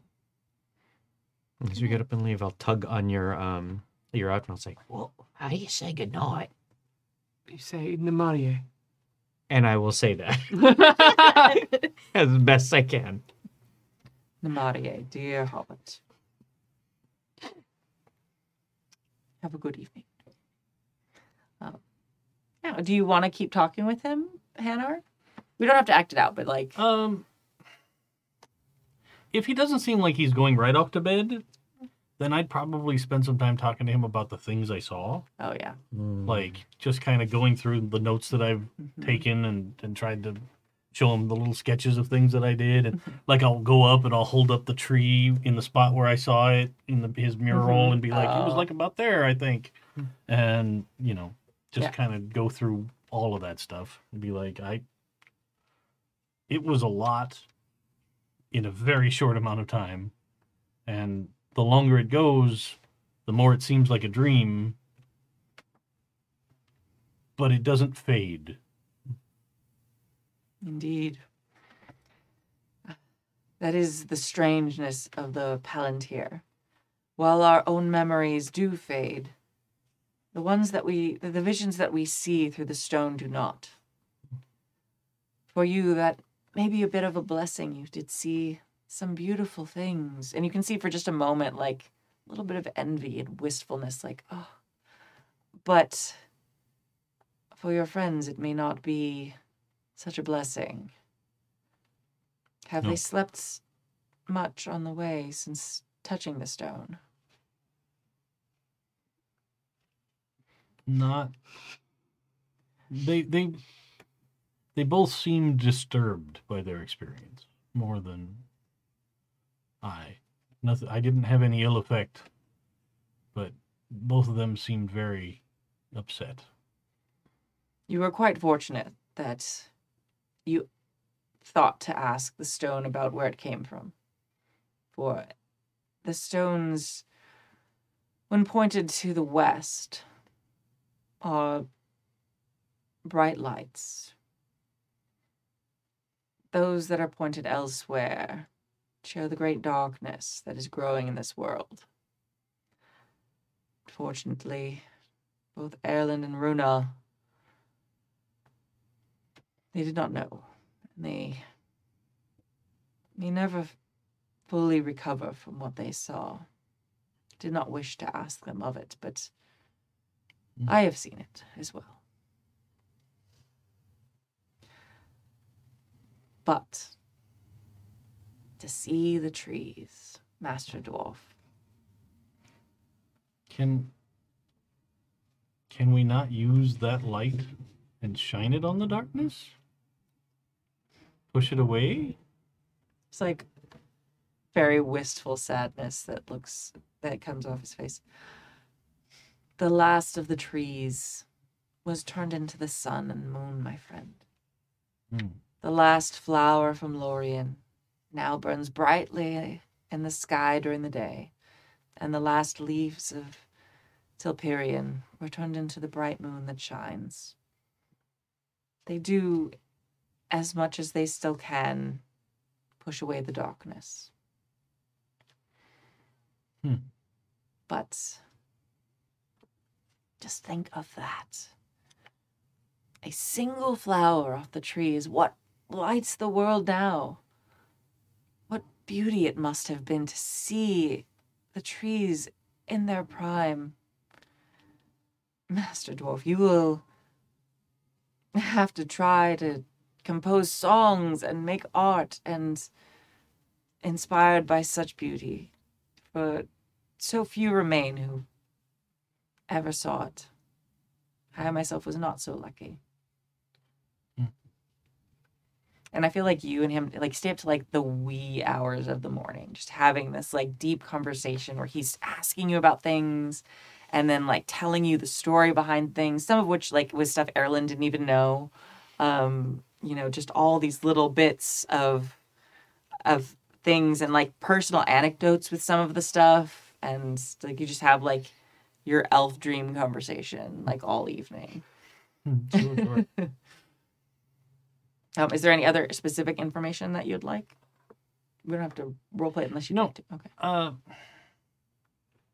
now I have questions, but they're all out of character. They're not things that You can ask a couple of those. If you Well, yeah, I mean, like, now I'm curious about like, what's the status of like eclipses? Oh, it's Here. uh, Like, what's the deal with that? Like, do they get to meet? Like, they used to grow next to each other. Is, are they very upset that they're so far apart? well, they were now? cast into the sky. yeah. Oh, oh, I see. Yeah. So the, the, the trees were destroyed by a giant sp- poison spider. Um, Great. yeah. Yeah, That's awesome. normal. normal, totally normal.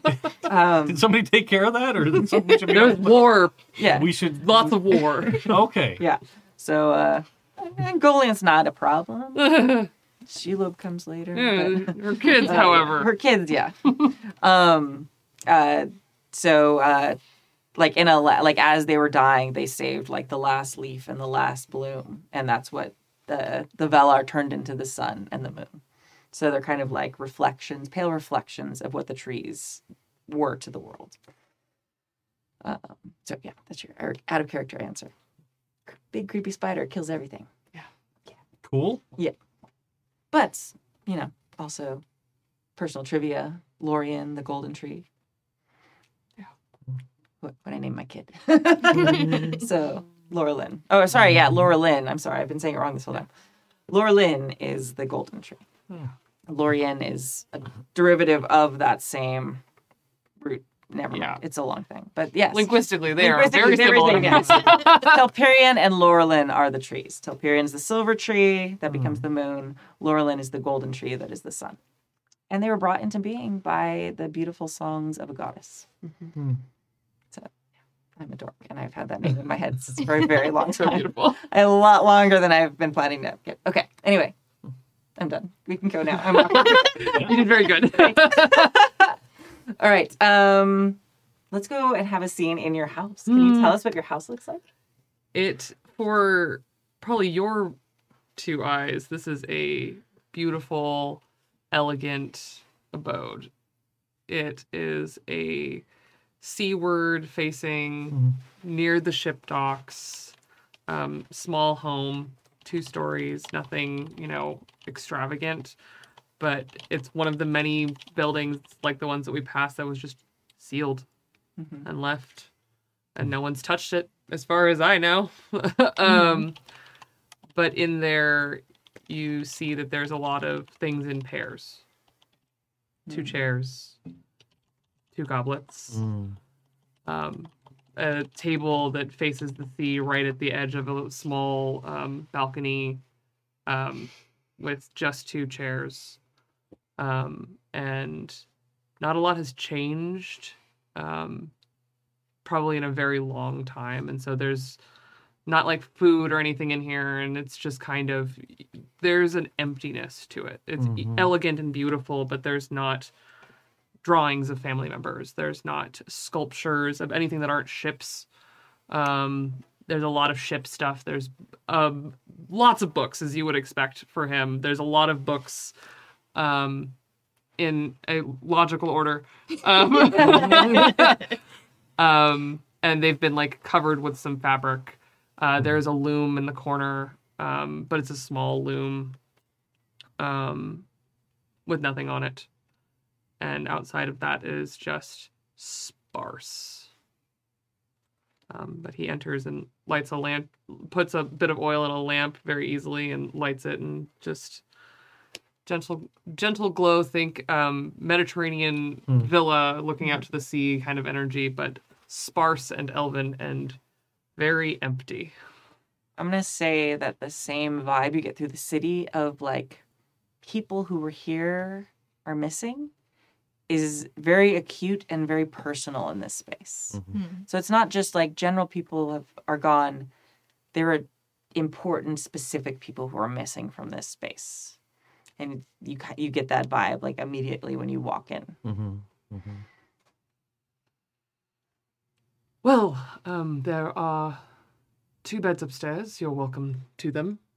Um, Oh, if it's all right with you, I wouldn't mind setting up my hammock somewhere if uh, there's a place. the balcony right here would be a lovely spot. for it, I actually. run to the balcony because I want to sleep by the sea. like And I want to view of- hear the waves. And when you said seaward facing home, I was like, "Oh, that is just what my little hobbit-hearted wanted."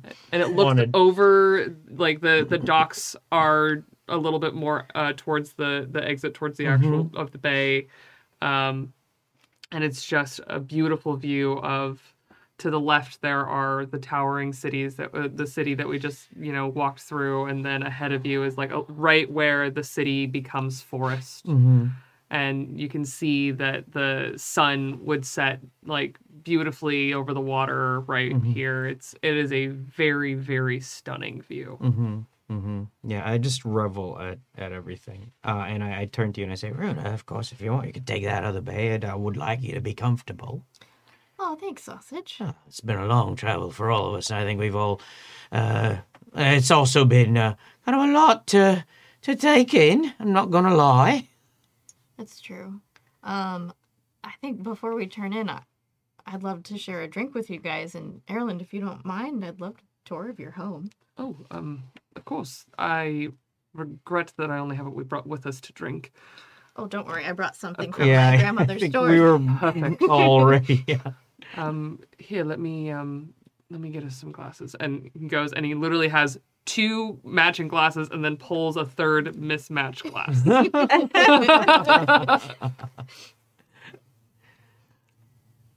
here you go yep Oh, thank you. yeah. And I'll pour everybody a drink. Yeah, yeah. I'll I'll certainly partake in a drink, and I'll I'll pull out my my uh you know my road worn lute, and I'll start kind of just plucking out a little melody, um, to the rhythm of the waves. You know, and start maybe humming a tune, uh, to kind of go with. You know, I hear the the different bird songs and the seagull cries, and um, uh, I sort of key in on those sounds. Hmm. I think Runa will join you and like hu- Yeah. start humming after a few minutes. Yeah.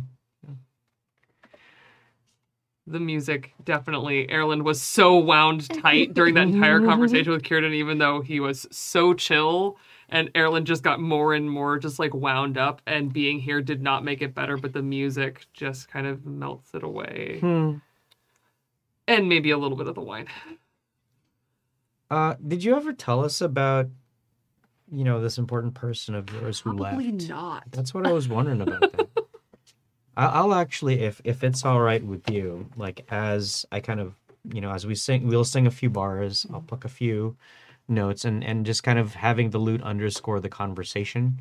um, I'll ask like, Ellen, notice there's there's two of everything. It was meant for a couple of people.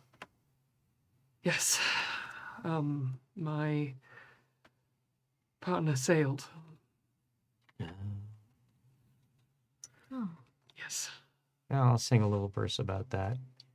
Um, about saying goodbye to someone on those boats, you know, on one of those boats. And I'll pause and I'll say, Did you get to say goodbye? Yes. He knew. He knew it was time. His name was uh, is Marin. Mm. Mm. You'll see Marin again. Yes, I will. It has been quite a while, and it will be a while still. Well, I the loot stops for like a second because I never thought elves could like be that affected by time. You know, elves have always just been this ancient, like kind of aloof and almost unconcerned, you know, folk. And then something sinks in, you know, when when you speak that way. And I start playing my lute again, and this time it's a little it's at halftime with the waves. And my my notes like that I hum out are just a little they're a little lower and they're a little more languid.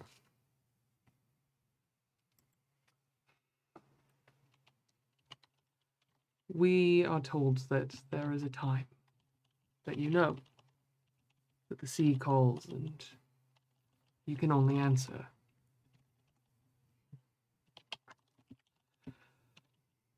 That is why this journey is happening. The call has come. For many, not for me. But I think when I left,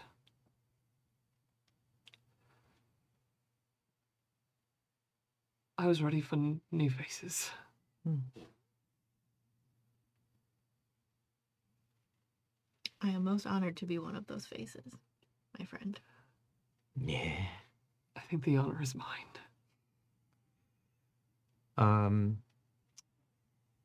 I'll sing a verse about um It is hard to say goodbye to those that you live with. But for those you've just met, at least you don't have to say bye yet.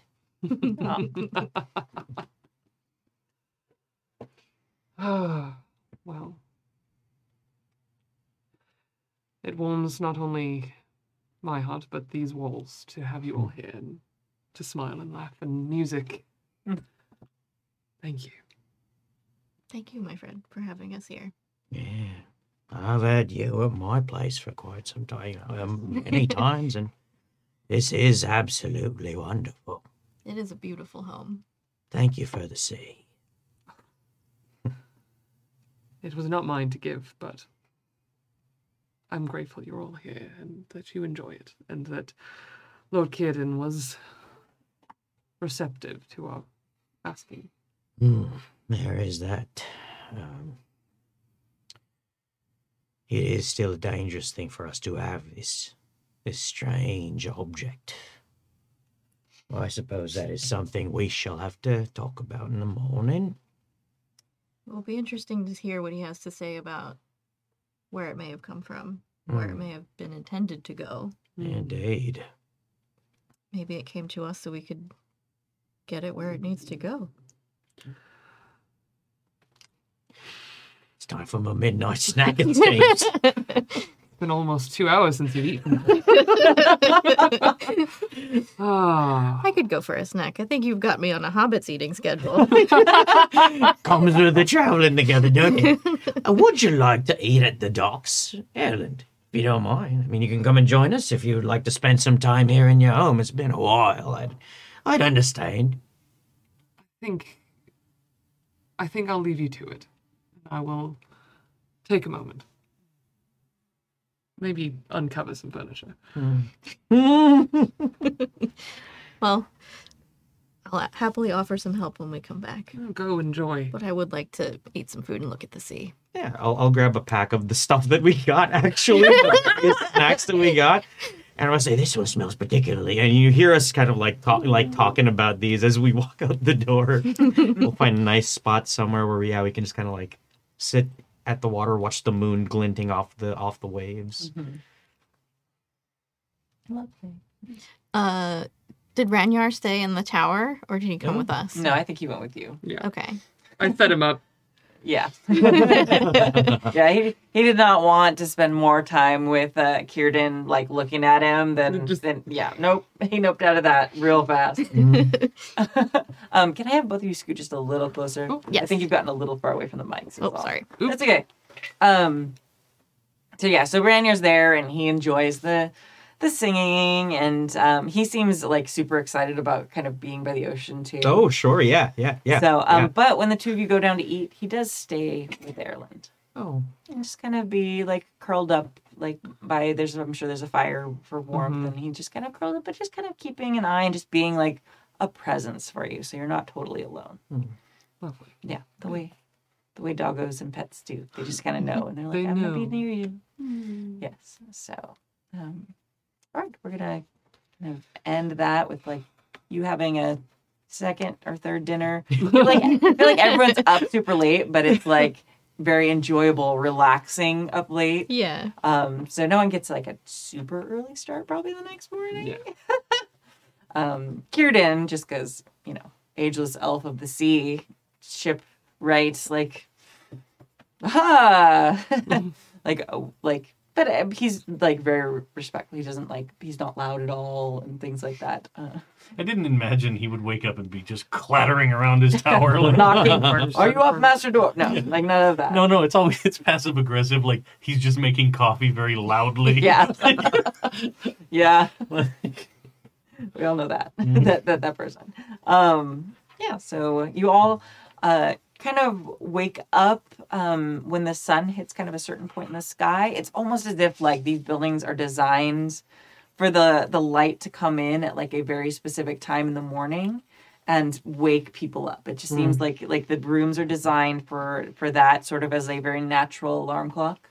Um and no matter which room in the house you're in, unless you're like in the back rooms, but it seems like all like the actual living area for the most part is seaward and like with windows facing the sea, because why wouldn't you do that?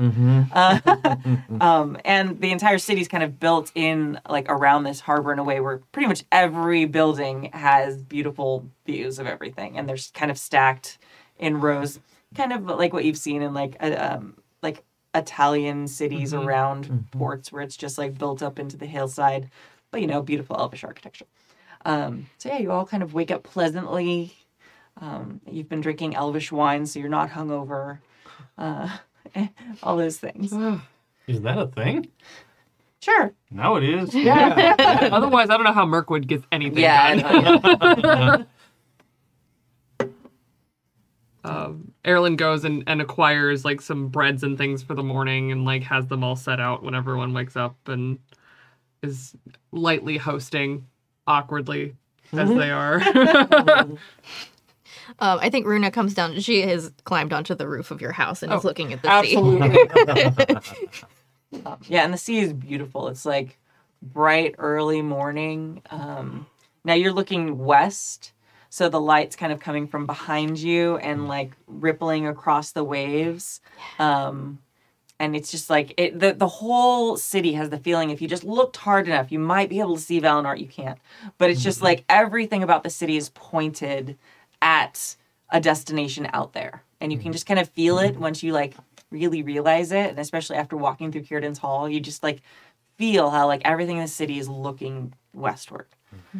Um, yeah, and it's just beautiful morning. These beautiful gulls are flying about. And harmonic. I feel like their cries are like in chords, Mm-hmm. where it's like you know how um, people have wind chimes and some of them are actually like in like harmonic chords, so they like sound good together. Like their cries are sort of like that versus like regular gulls that are just like the wind chimes that are just like a bunch of random chimes that like still are pretty, but like not the same.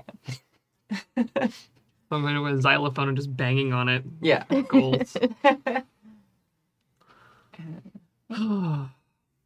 and uh, there's breakfast set out, and Erland mostly like once your hammock is down, spends the entire breakfast like on that spot. Like this is where I go. This is the breakfast spot. Okay. Um. Yeah. Yeah. I mean, we'll join you, Mhm. and then I think uh, I'm curious to see how Hanar's night turned out too. Yeah. Let's, let's go see. Let's go see how Hanar's doing. I think on the way, uh, Runa asks you what those birds are. She's like, even your seagulls are fancy. What are those? and I, I tell you all about the bird.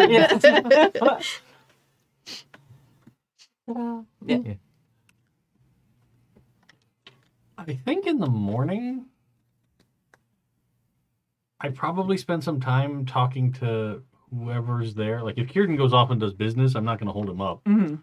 But like if Tyndall's there, I, I would talk to her and be like, "So, let me ask you a couple of questions. You've been around the shipbuilding enterprise for a long time.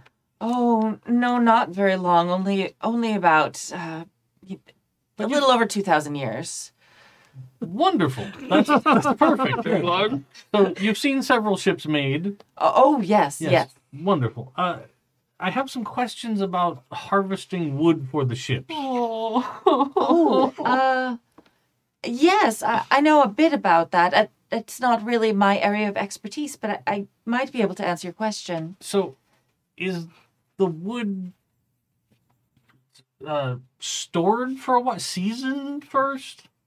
Is it Oh, yes. fresh? Uh, So it still has the, the sap of the wood in it when you begin to work? Or she gets like the look on her face of like the um like the teacher's pets when like they're asked a question and they're like ready to raise their hand. Oh i know i know the answer to that and they're just like so excited you asked them a question because they're going to show everything they know. It's a little obnoxious but like this is sort of a little bit more like you're like okay that, that's why some people don't like elves right? Like this they're We're all like this. yeah. Except Círdan. the, the the really knowing elves aren't quite usually like this, but uh, actually Elrond's still a little bit. Anyway, so well, actually, it depends on which part of the ship the wood will be used for.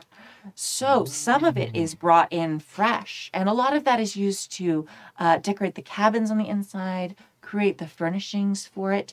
Um, the wood that actually makes the hulls, we do season it. There is a uh, a very specific type of oil that we leave it in for quite some time. Um, and that is what makes it exceedingly strong, but somewhat still elastic. Um, and it makes it much safer um, and much quicker than regular wood, actually, as well. Hmm. that makes sense. That And she makes- looks like, Do you have another question I can answer? I know these things. And as she's doing this, she's sort of like organizing books and like just general tidying about. Sure, sure. Uh, I, well, I think I'd probably keep asking questions about the whole process until they arrive again. Yeah. So she is happy to. Um, actually, Yeah. like if she didn't have perfect elven sight, she'd have big glasses that she kept pushing up and like adjusting as she like showed how smart she was. Yes. But she's happy to, and she's not unfriendly, and she doesn't seem to be putting you down in any way by answering. She's just excited because like everybody here knows this. Sure, Sure. So it's yeah. like I get to tell someone things I know that everyone you don't know the things I know. That's just very exciting. Um, so it's a little bit of like they uh, like the fresh like like young kind of like uh, little foolish little show offy version of what Círdan like had his genuine interest in you not knowing things and sharing knowledge. Sure, sure. Um, but just a little a little like teen angsty a little. Yeah. Yeah. Yeah. Uh, yeah. When we get there, do you and Círdan have like matching beard braids like you traded tips in the morning? Oh, like, I did his up in a dwarven style today. he did mine in an elven style. He is the only one with an elven style braid in anything like that. But yeah, Right, right. Um, I'm gonna say when the three of you get there, Círdan's already gone down to the docks. he did say goodbye to you, Sure. um, sure. and he says he'd be back soon because he did want to speak with all of you. He didn't, um, but he did want to go check on progress and get things started for the day. Um, so, like, there's a lovely breakfast set out. Um, you actually get shown by um, Tyndall into another, like, a large, like, dining room. Again, like, not as formal as you'd expect, like, lovely carving, but like livable, like lived in. It just feels like used. Um, yeah. So you're there, and there's um, breads and something that is uh, like it, the same sort of consistency as butter, but it tastes a little bit different. Um, it's got a, a salty, but also a little bit of like a, uh, like a, a peppery note in there. Um, that's a spread, um, and it's a little bit of a darker color than normal butter would be. Um, there's different types of pastries with different fruits, uh, like jellies in them, like things like that. Some of them are very familiar to you. Some of them, uh, you've never tasted anything like that before. You have no idea what made it, but it's all really, really good. Um, there's some dried, um, like fish, um, like that's like again, like with a little bit of like the fruit salsa that you've had, but like not made on the road. Like this is not road yeah, yeah. That's sort of road salsa. Road salsa. Absolutely nothing wrong Yeah. with road salsa, just to be clear. Street, it's elven street food. Yeah, exactly. Amazing, no matter what. No, I 100% want um, a cooking show that's like a chef that has to make food in the back of a moving car. Something somewhere. Somebody's just driving and making turns. um, yeah, there's just like a whole assortment, and there's a also this amazing assortment of different teas, like of all different like flavors and things like that, and something that tastes sort of like coffee, um, but a little bit earthier, like almost has like a, a little bit of a mushroom undertone to it. Um, yeah, but it's all very good, and you're just allowed to sit and eat as much as you want. That's awesome. I'm here for that. the Hobbit. The Hobbit is here for that. Shocking. Yeah. Um, very good. So yeah, uh, did, can, we can if you want to actually act it out, or if you want to just tell them, or maybe you're keeping your evening a secret. No, no, no, no. I mean, I would, I would talk about the things we talked about. Like, you know, we talked about all the things I saw and all that. Uh, and then this morning, I, I was, and I gesture over at Tyndall in the corner. We're doing whatever business work. Uh, and uh, Tyndall was very helpful. So perhaps in the future, if I have to help with making another boat, I will be more helpful. Oh, incredible. That's that's wonderful. Now you've seen some of the greatest shipwrights the world has ever seen. So, and Tyndall knows much about what what we do. Yes, yes. It would be useful. The audience gets like the the face shot of Tyndall, which you're like knows much of what we do. yeah. Like, but she doesn't say anything. There's just like that's just an audience little thing. The rest of you continue.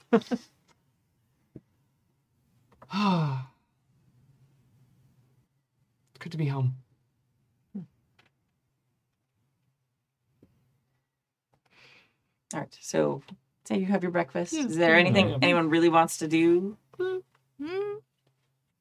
Círdan's about to like walk back in. Yeah. I think at some point we do not have to roleplay it. Okay. Erland just starts talking to Tyndall about like ship stuff, ship business, and you hear him rattle off so many phrases, both in uh, in common and in Sindarin, about ship parts that you've never heard him say before. Yeah. just asks her a thousand questions about what's going on down at the shipyards. Yeah, yeah. Like a very rapid conversation in Sindarin. Um, popped in like every once in a while they can oh yes, and then like say some things in common. We don't want to be rude, and then they kind of forget. And at times it almost looks like they're kind of like debate. No, no, no. This is no, no, no, no. This. um, I think you might be remembering wrong because you've been out of here for a while. Like that sort of thing. Uh, a little bit of shade, but also like friendly bantering with people who really know it. Um, yeah, and then uh, oh, uh, and then at some point you hear the door open, and like striding down the hall, like very like long strides. Like this is obviously Círdan, and he comes. Oh, good morning, friends. Mae govannen. He says very nicely at the yes. And thank you for the wonderful spread here. Oh, he, he honestly looks a little surprised. Oh, uh, yes. Uh, this just humble breakfast food, but I'm glad you enjoy it. Uh, um, we had a very pleasant evening. I hope all of you did as well. We did. It was wonderful seeing Alan's home. And uh, Rainier's like once again dogging in the corner, like, "Oh, I'm just gonna curl in here, Just a dog. Yeah, not, just look, not looking at the that Círdan." Um.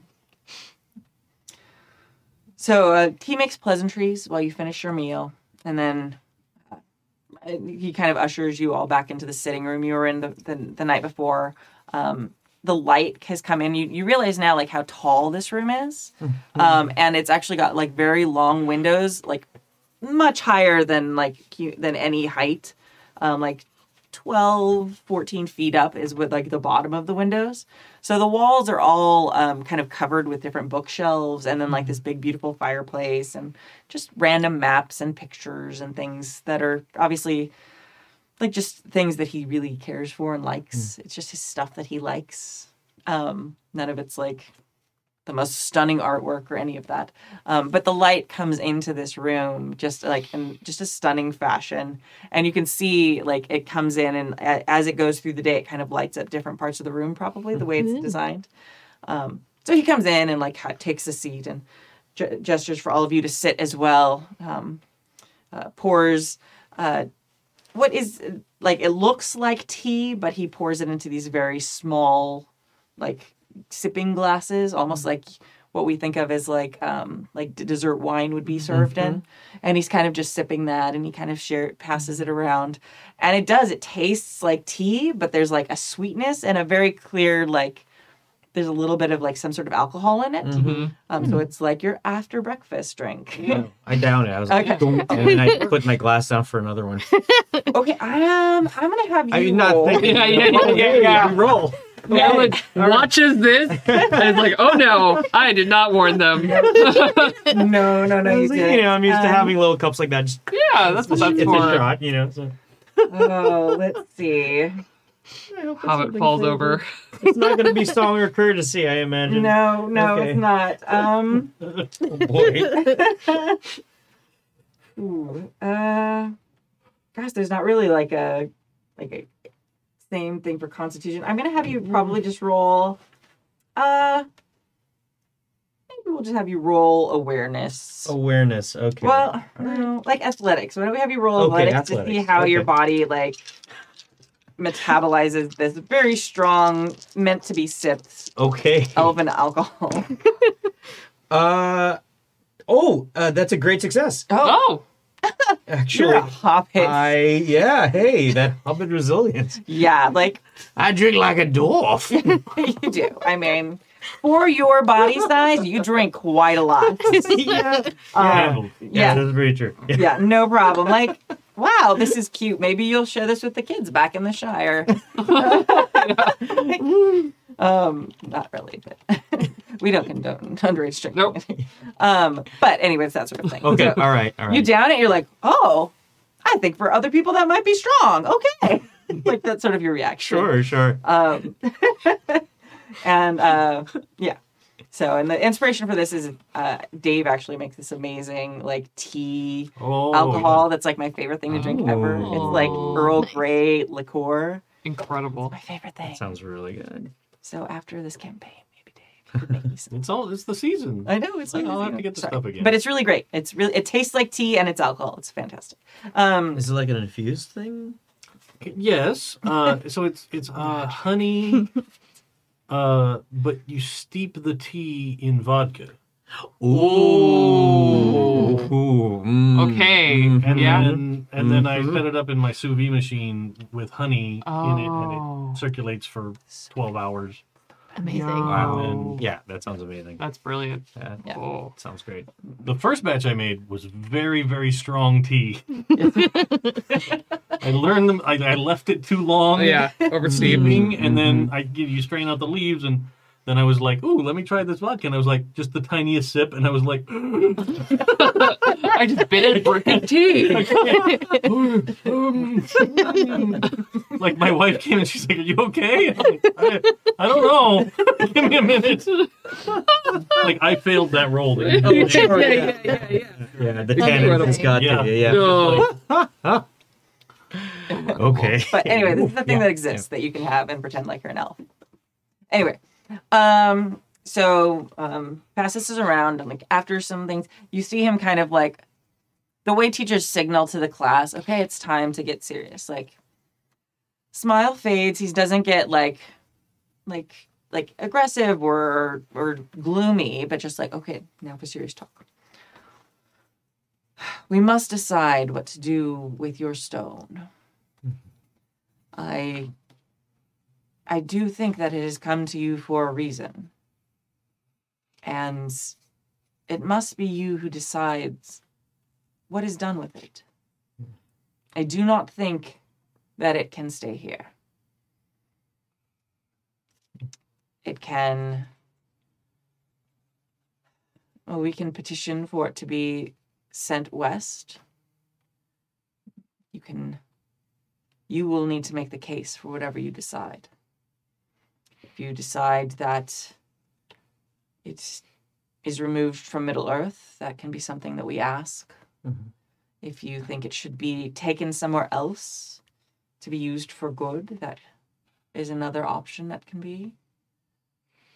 If you'd like help destroying it, that is something we would have to do research on Hmm. before attempting, but that may also be something. I believe this is set to you. Mhm. And so I hesitate to give too much counsel in the matter. But it it either needs to be taken from the what is the phrase that human oh the game board Mm. as it were it needs to be completely removed or perhaps used strategically having it sit next to another of its kind seems a, a temptation and a waste for it cannot be used nor is it safe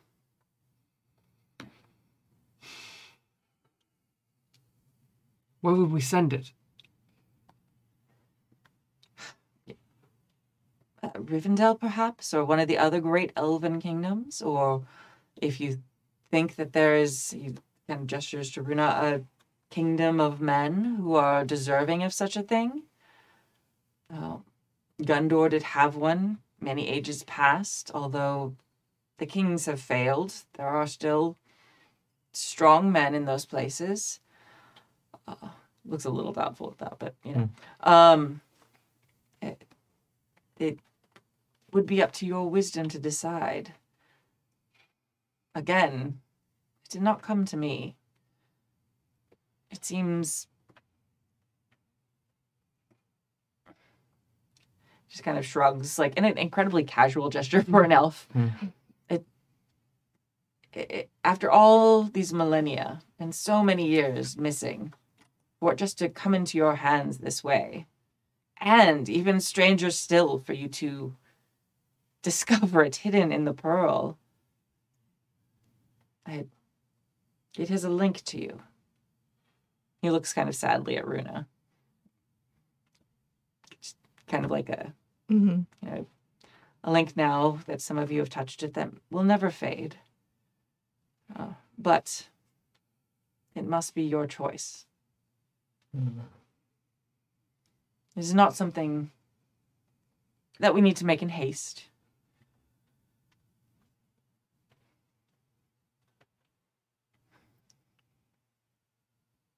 So, timeline wise, uh, the most prosperous dwarven stronghold is back at the Lonely Mountain now.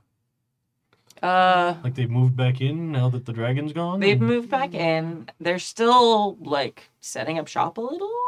Like, but yes, that is a very prosperous dwarven kingdom. They have some uh, political issues a little bit with Bree, like over who exactly owns the treasure in the mountain. so there's a little bit of like back and forth debate on that. Um, but they're like, Well, that's it's not Bree, right? It's oh, I'm sorry, not Yeah. Bree, Yeah, like, not um, Bree. Bard, Lake Town. Bardtown, yeah, Lake Town. Yeah. Um, sorry, that's what I was looking at. The bar, where your, yeah, where your your people are from. Yeah. Yes. Um, sure, yeah, yeah. uh, so like there's a little back and forth. They're not like at war with each other. There's some scuffles. Um, they do trade with each other a lot now. Um, now that the mountain is back, there's a lot of people coming through, specifically dwarves. Many people are trying to move back there. So that is probably the most well-known kingdom, and probably think I again dwarves aren't my specialty. Um, the one that has like a like true line of kings that has been chosen like from that can trace their line back. Um, so Thorin was killed in the Battle of Five Armies, um, but his nephew. I have to Google that. Sorry. Um, He has some living relative. yeah, there is. Uh, it's like his like, yeah, it's like a nephew. It's a little disconnected, but his who has actual blood of like can trace it back to Durin, etc. Um, not direct line, but like Somewhere Elven in the Kings. family bush. Yeah. Yeah. Yeah. Um. So yeah, I'd say that's probably the most well known. Would it be helpful to have contact between another stronghold of a different type that we could? I What- like, Círdan realizes his presence is going to. May I may Okay. I ask what your intention is for the one you possess when you find it time to leave? Oh, uh, when I return to the west, or when I go to the west, I've never been there. When I go to the west, I will take it with me. Oh, hmm. So perhaps it would be good if we still had one, so that we could remain in contact, however far away you may be. That is a, a fine thought, Master Dwarf. Whether Valinor lets that be so, or whether the Valar decide to shut it off completely, we do hmm. not know. But it would be nice to kind of look back sometimes. So, if it is their will. Well, There are also elven strongholds, as you've said, that, while not um, as vast as some of the um, wealth of your people, Hanar, they have those who are very old and very wise that might have good use of it. I think I will get us um, Mordric. And he like very, very clearly leaves to let you talk amongst yourselves because he does not. He he does act believe that it is, needs to be your decision that the Vela have uh, the Valar have given this task to you, um, and he does not want to uh, like contaminate, for lack of a better word, uh, your decision. sure. Well, I, I I could see that, but isn't the goal of the remaining elves to eventually leave also? Yes. Um, I, I, if I'm honest, uh, my heart says to throw it into the sea. Well, I mean that's how we got into trouble with it in the first place. Yes. If the Sieg would keep it and not have it crawl upon the land again to attack, I would say you were right.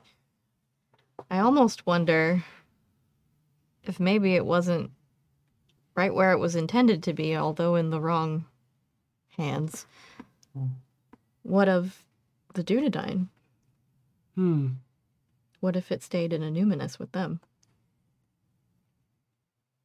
It would make them an even greater target than they are already. True, but perhaps they could protect it. If Laren, uh, if Laren's worries were justified and dark forces are marching for this, I don't know how I'd feel about leaving it in Annúminas with the dwindling numbers of the Dunedain. There are so few That is true. Strongholds. Then Strongholds. But the strongholds of the dwarves, the strongholds of men, or the strongholds of the elves. Because the strongholds of the hobbits aren't going to do the job either. though I, in my heart, believe that perhaps your people are the least corruptible by this. I can't even begin to imagine what kind of troubles we would get with these things. Gossip is a strong thing. and in a gossip's hands,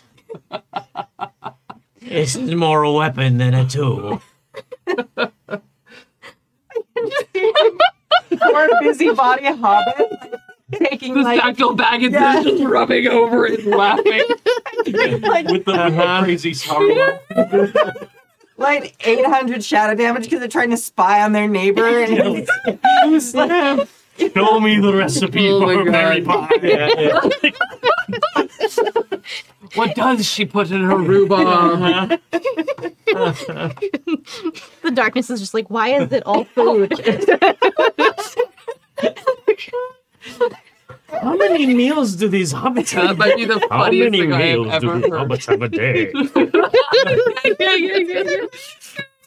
I'm trying to learn something useful, but they're eating again. Okay, right, right. Oh, that was the best thing ever. so good. see, Here to you lose see the eye Like, up on the tower. It's looking around and like it's just like forlorn. It a mouth to eat. Yeah, Vul- you hear the volcano, the like lava underneath bubbles. Oh it's hungry. That's what you get for getting rid of your body. Yeah. right. Oh, perfection. I Oh love it. Oh God. lord. All right. Okay. I think it does actually elicit a laugh out of mm. Erland. Sure. Yeah, Sure. Yeah. just yeah. cutting the very tense conversation. Well, any way we slice it, eh, we'd have to pass through Rivendell to get to any of the other strongholds, This is true. right? I think Yeah. so. Because I don't think Bree is up for the challenge, Absolutely not. and I, I, I, I don't think anywhere here Mm. is. There's about 200 too many ruffians, I think, in Bree. Mhm. Yes, at least. Mm-hmm. I mean, they might have been useful if something comes to attack the city, It's but true. But I wouldn't trust it amongst them. But your house is there and you could like keep, Keep it in my house. safe. That is a thought that has occurred to her. Yeah, I'm just gonna like put a little bit of the shadow Yeah, yeah, yeah. Mm. and flick that on you. Put it in the archive. Mhm. Be safe there. Right? Mm, Well, we can travel east.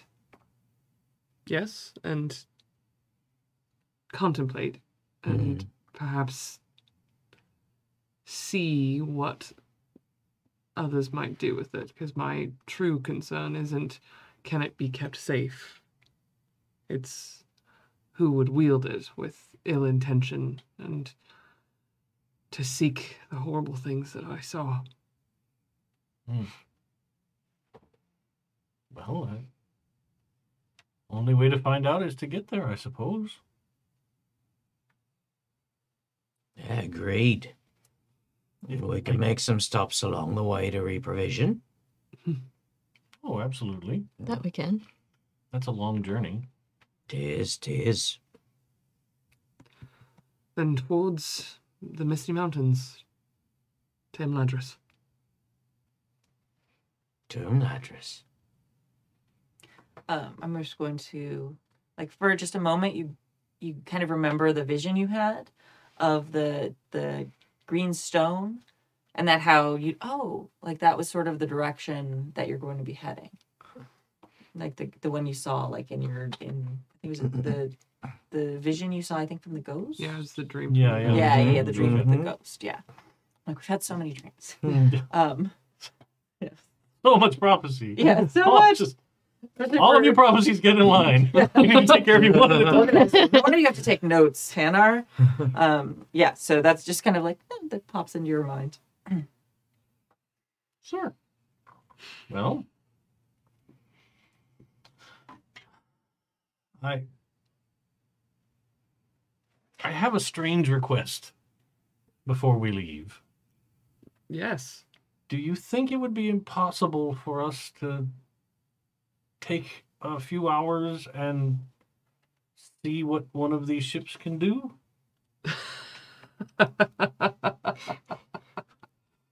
I also have never been on the sea. I've seen it, but could see if there's a ship we could use. even a small one, not not one of the sacred ships, but uh, there have to be little skiffs or something, right?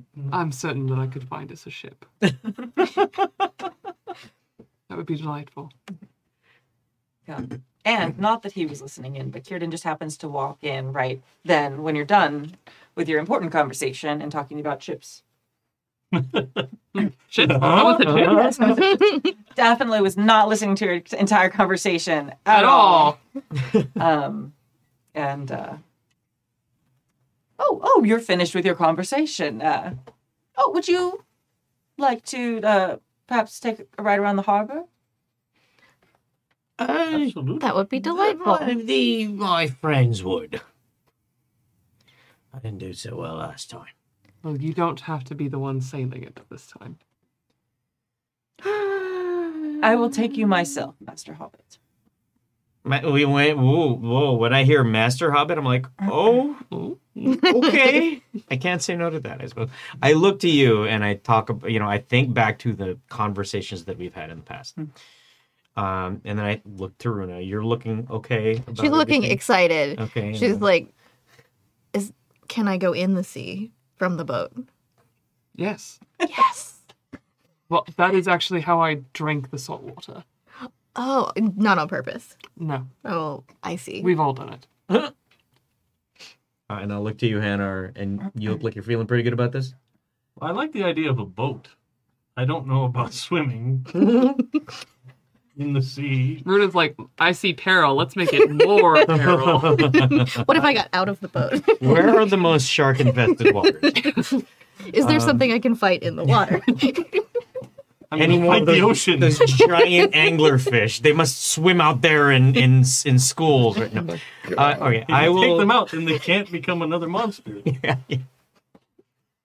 Uh, yeah, I'll I'll turn to you and I will I will give a little sigh.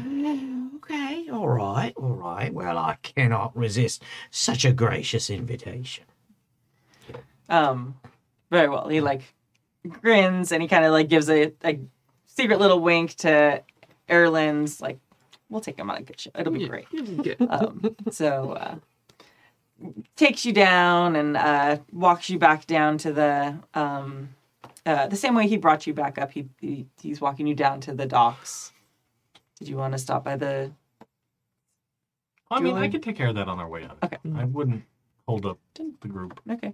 Um, Okay, everybody. I Hold really on, what appreciate is your- happening? Your generosity, but Yeah. I really need to make a stop. Yeah.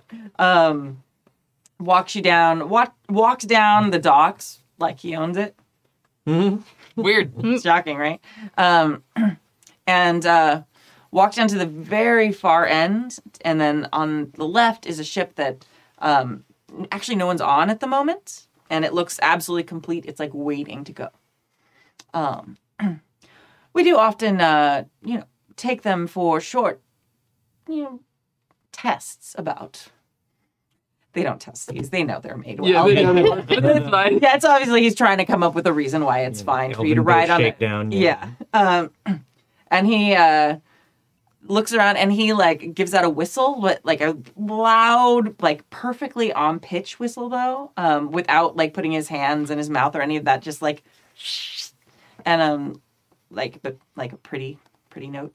Um, and a bunch of elves stop what they're doing and come like running down, and they and he kind of not uh like gestures his head and nods towards the the ship on the left, and they like immediately jump to. They're like prepping everything, um, and then like almost all of them like leave the ship. You notice that like this is a pretty pretty large ship, but it only takes like it's designed for like one or two people to be able to control the whole thing. It's mostly for passion passengers. Um, so he himself, like he, he kind of like pushes his sleeves up a little bit, and you see like he's still in really great shape. like uh, Elven yeah, arms. Yeah. yeah. Um, and he has this um like drape on his his shoulder that looks like it's like completely just like like ornamental. Um, he takes it and he pulls it and he wraps it like around his beard. Um, and he kind of ties it at the end so that it doesn't like get caught on things while he's climbing and while he's like pulling on the ropes. Um, and uh, yeah, he gestures you to come aboard. Uh, he shows you like he explains to each one of you the areas that you probably. I mean, he, obviously not you, Aaron. He, he knows get you to know- work. Yeah. Thing. um, so it's just it's just Erland and uh, and um, Círdan like sailing this pretty large ship, um, and uh, yeah, and he so it pulls off.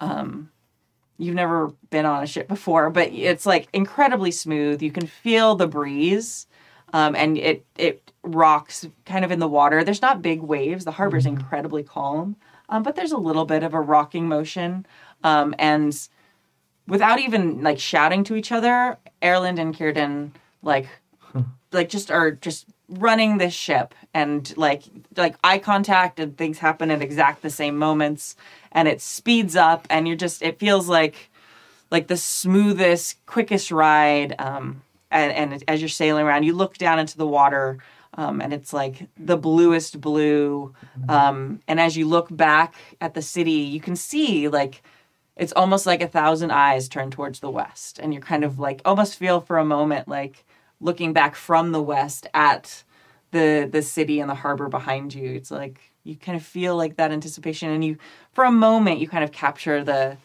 what it feels like to leave. Um you know and to, to this is what the elves see before they leave. Like this is it that's the last thing they see. Um and yeah there's you know the seabirds are crying out as they go and some dolphins like jump by the waves. You go you just you kind of you mostly stay in the harbor harbor. You go um, a little bit out of the harbor and get some like real waves a little bit but he comes back very quickly and brings you back to the dock after probably like a nice like 45 minutes just a little experience. Um, and uh, uh, when you get back to the dock he's like if you'd like to dive in this is one of the best swimming locations Oh, absolutely. Erland jumps off before you. the ship is tied off. Erland is in the water. yeah She's surprised. Caitlin just like dives in after you. And she kind of like grins at the dwarf and the hobbit. yeah, I'm good. I'm good. That's plenty for me. I'm gonna grab actually like um uh a- a- you know like a sheet of paper and I'm gonna start drawing the stuff that I saw in the water like dolphins. What the heck are those? yeah. A huge fish. yeah, yeah. Feed a family for a couple of weeks. Yeah. Um, Because So I he don't know grins. better. Yeah, yeah, yeah. um, yeah, and I think uh, we'll end there for tonight. Yeah, Um, we'll pick up uh, the next uh, session kind of with like your final decision, um, you know, preparation for what you're going to do. Um, yeah, we I do want to have a council soon, so kind of depending on exactly what you want to do. Um, like we might have a council here before you leave, or when you arrive in Rivendell, will probably be like Mm, the big council moment. Hey, we have a dangerous thing. You want to keep it? Yeah, yeah. Uh, it's fine. Hey, we're really sorry, but Yeah. Yeah, yeah. Brought you something. Yeah. Yep. Yay. It's just a pearl. Just don't don't undo the clasps. Do not Elrond's open. Actual job is the receiver of very dangerous and important things. Seems like it. Yeah. he's like, Uh, all right. Um, anything anyone wants to do or add to the story before we end tonight? Um, can we have a scene of Ranyar on the bow of the boat with the his floofs in the wind, just majestically? Yes. Yes. Very. Spray hitting Ranyard's Yeah. face. Yeah. absolutely. Loving every moment of it. Uh, And uh, I do want to add, like, like Círdan's like kind of looking at Ranyar, and like when Ranyar notices he dogs. Oh, thanks, Siri. Um, It was listening for a really long time. Yeah, it was. Like I, I did the lean back and I pressed Oh. the button. Um, and uh, I don't know if any of you, maybe Erland, you might be the only one who notices. He's kind of like to each one of you, just in like casual conversation, asks you a little bit about Laren. It's like, so what a fortune teller? How did you meet a fortune teller? Like very casual, like not prying in any way, like eh, like just a little bit of of get kind of gathering information about that. So the audience kind of sees like all these individual conversations and puts it together. Whether you are going to realize that as individual characters, he's very subtle about it. He said thousands of years to practice, like quietly Among getting- elves. yeah, among elves of getting information. He is uh, chill about it. Um, but yeah. And uh, yeah, that's where we will end. And we'll pick up here, still in the Grey Havens next week.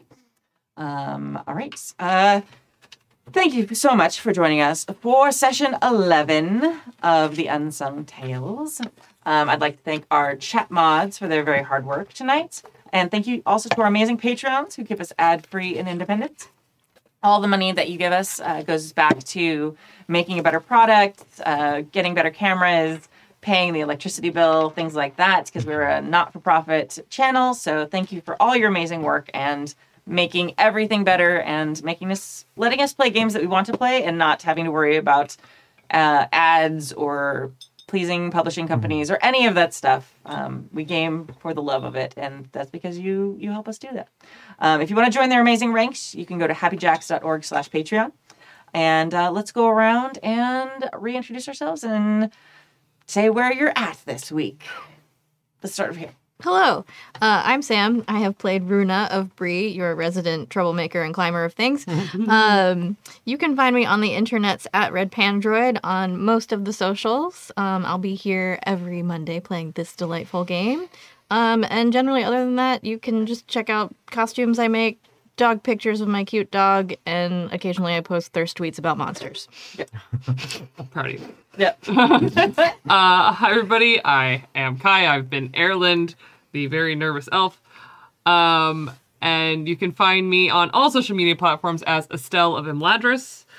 Funny. Um, that, that, that name sounds familiar. Weird. Interesting. um, and you can find me um, here next week. Actually, this is my only show this week, but I'm very excited that tomorrow the trailer for the web series that I was the costume designer for called The Party, which is about a bunch of friends that play tabletop games together, um, drops tomorrow. So you can follow that at Party Web Series on all social media platforms, and it's going to be just a hoot. Um, and then I also dropped a new episode of the podcast that I am in and produce, help produce, um, called The Lore Brewery. Uh, we dropped a new episode yesterday for our ongoing fairy tale 5e adventure Far, Far Away, where we see what's uh, at the top of a tower that we've been sent to in a fairy tale game.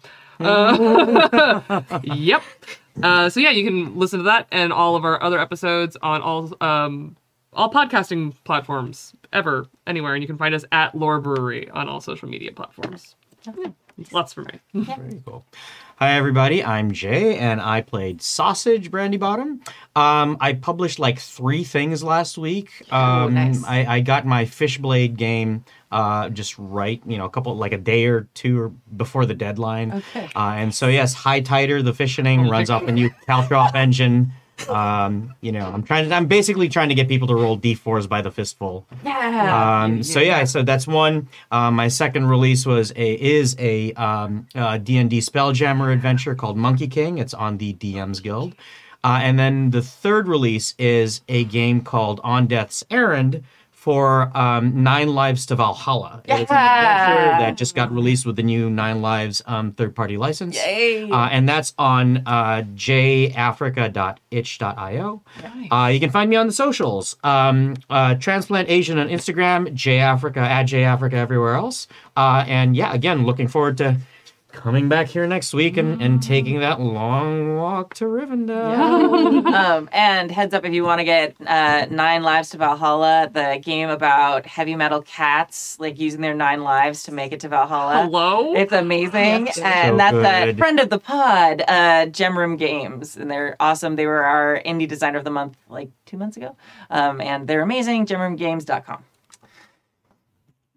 Ah, my turn. Yes. Surprise. I somehow internalized the super drunk uh, um, Orson Welles Uh-huh. from the champagne commercial. Look him up on YouTube. Yeah, yeah, yeah, yeah, yeah. Where like he just is like asleep because he's drunk and he's just asleep, and then he hears the director go action. He goes, "Nah, champagne." Great. anyway, uh, I'm Kadave. Uh, you can find me online at CA Sith Lord all over the place. Um, I I know I've said it two weeks in a row and it hasn't happened because life keeps punching uh, every day. Yeah. But uh, this week, if it doesn't happen, everybody here is invited to throw dice at me. No. Uh, No. uh, because I, I want to do it and it's going to happen. I'll get back to streaming some Dave the Diver on Twitch and because I want to know what happens. There's Why is there a kraken? yeah, there's a kraken. There's like undersea civilization that I want to figure out more about. Merfolk. I don't know what's happening down there, but it's a, it's a lot. There's a lot, so I need to know. Um, and yeah, I'll, I'll do that this week, hundred percent. Very good. Um, I'm Kimmy, uh, she, her, and I will be here on Friday for our advice show. I will be here on Sunday for our Demigods campaign going platinum, uh, where I play a guitar lead sing, uh, guitar playing, lead singing warrior perfectionist. It is not actually just me, allegedly. Um, We're all dick believe. I play electric mandolin. It's totally different than guitar, so it can't be me. Um, um, and uh, I will be here next Monday, also running this game. Um, you can find me at Golden Lasso Girl all over the internet. Uh, I have like car- like like actual Decima decks Oh my god. that are going to be for sale as soon as I get like 10 minutes to update the stock number on my website. So if you go to goldenlassogames.com, you can actually order real Decima decks. They're stunning. They have art by Samantha. Um, and they're beautiful. Um, the only difference is they don't have like the gold leaf that was just special for the Kickstarter. They have just beautiful yellow. It's still stunning and amazing. Um, and they're just they're just so beautiful. They're amazing. So yeah, check that out. Um, helped me pay off the credit card debt that I went into to get them pu- get them produced. Uh, that's how indie gaming works. Yeah, But they're beautiful and you guys should actually do it. yeah, yeah. Actually do that. So uh, And it's yeah. a great game. It is. It's a very good game, and there's a bunch of actual plays if you want to go back and uh, and look at them. They're they're pretty cool, and it works with any system and a bunch of stuff. There's a whole spiel. Just go look goldenlassogames.com, and yeah, we will see you next week. Bye guys. Bye. This show is a product of the Happy Jacks RPG Network. Visit happyjacks.org for more information and to find all our streams and podcasts.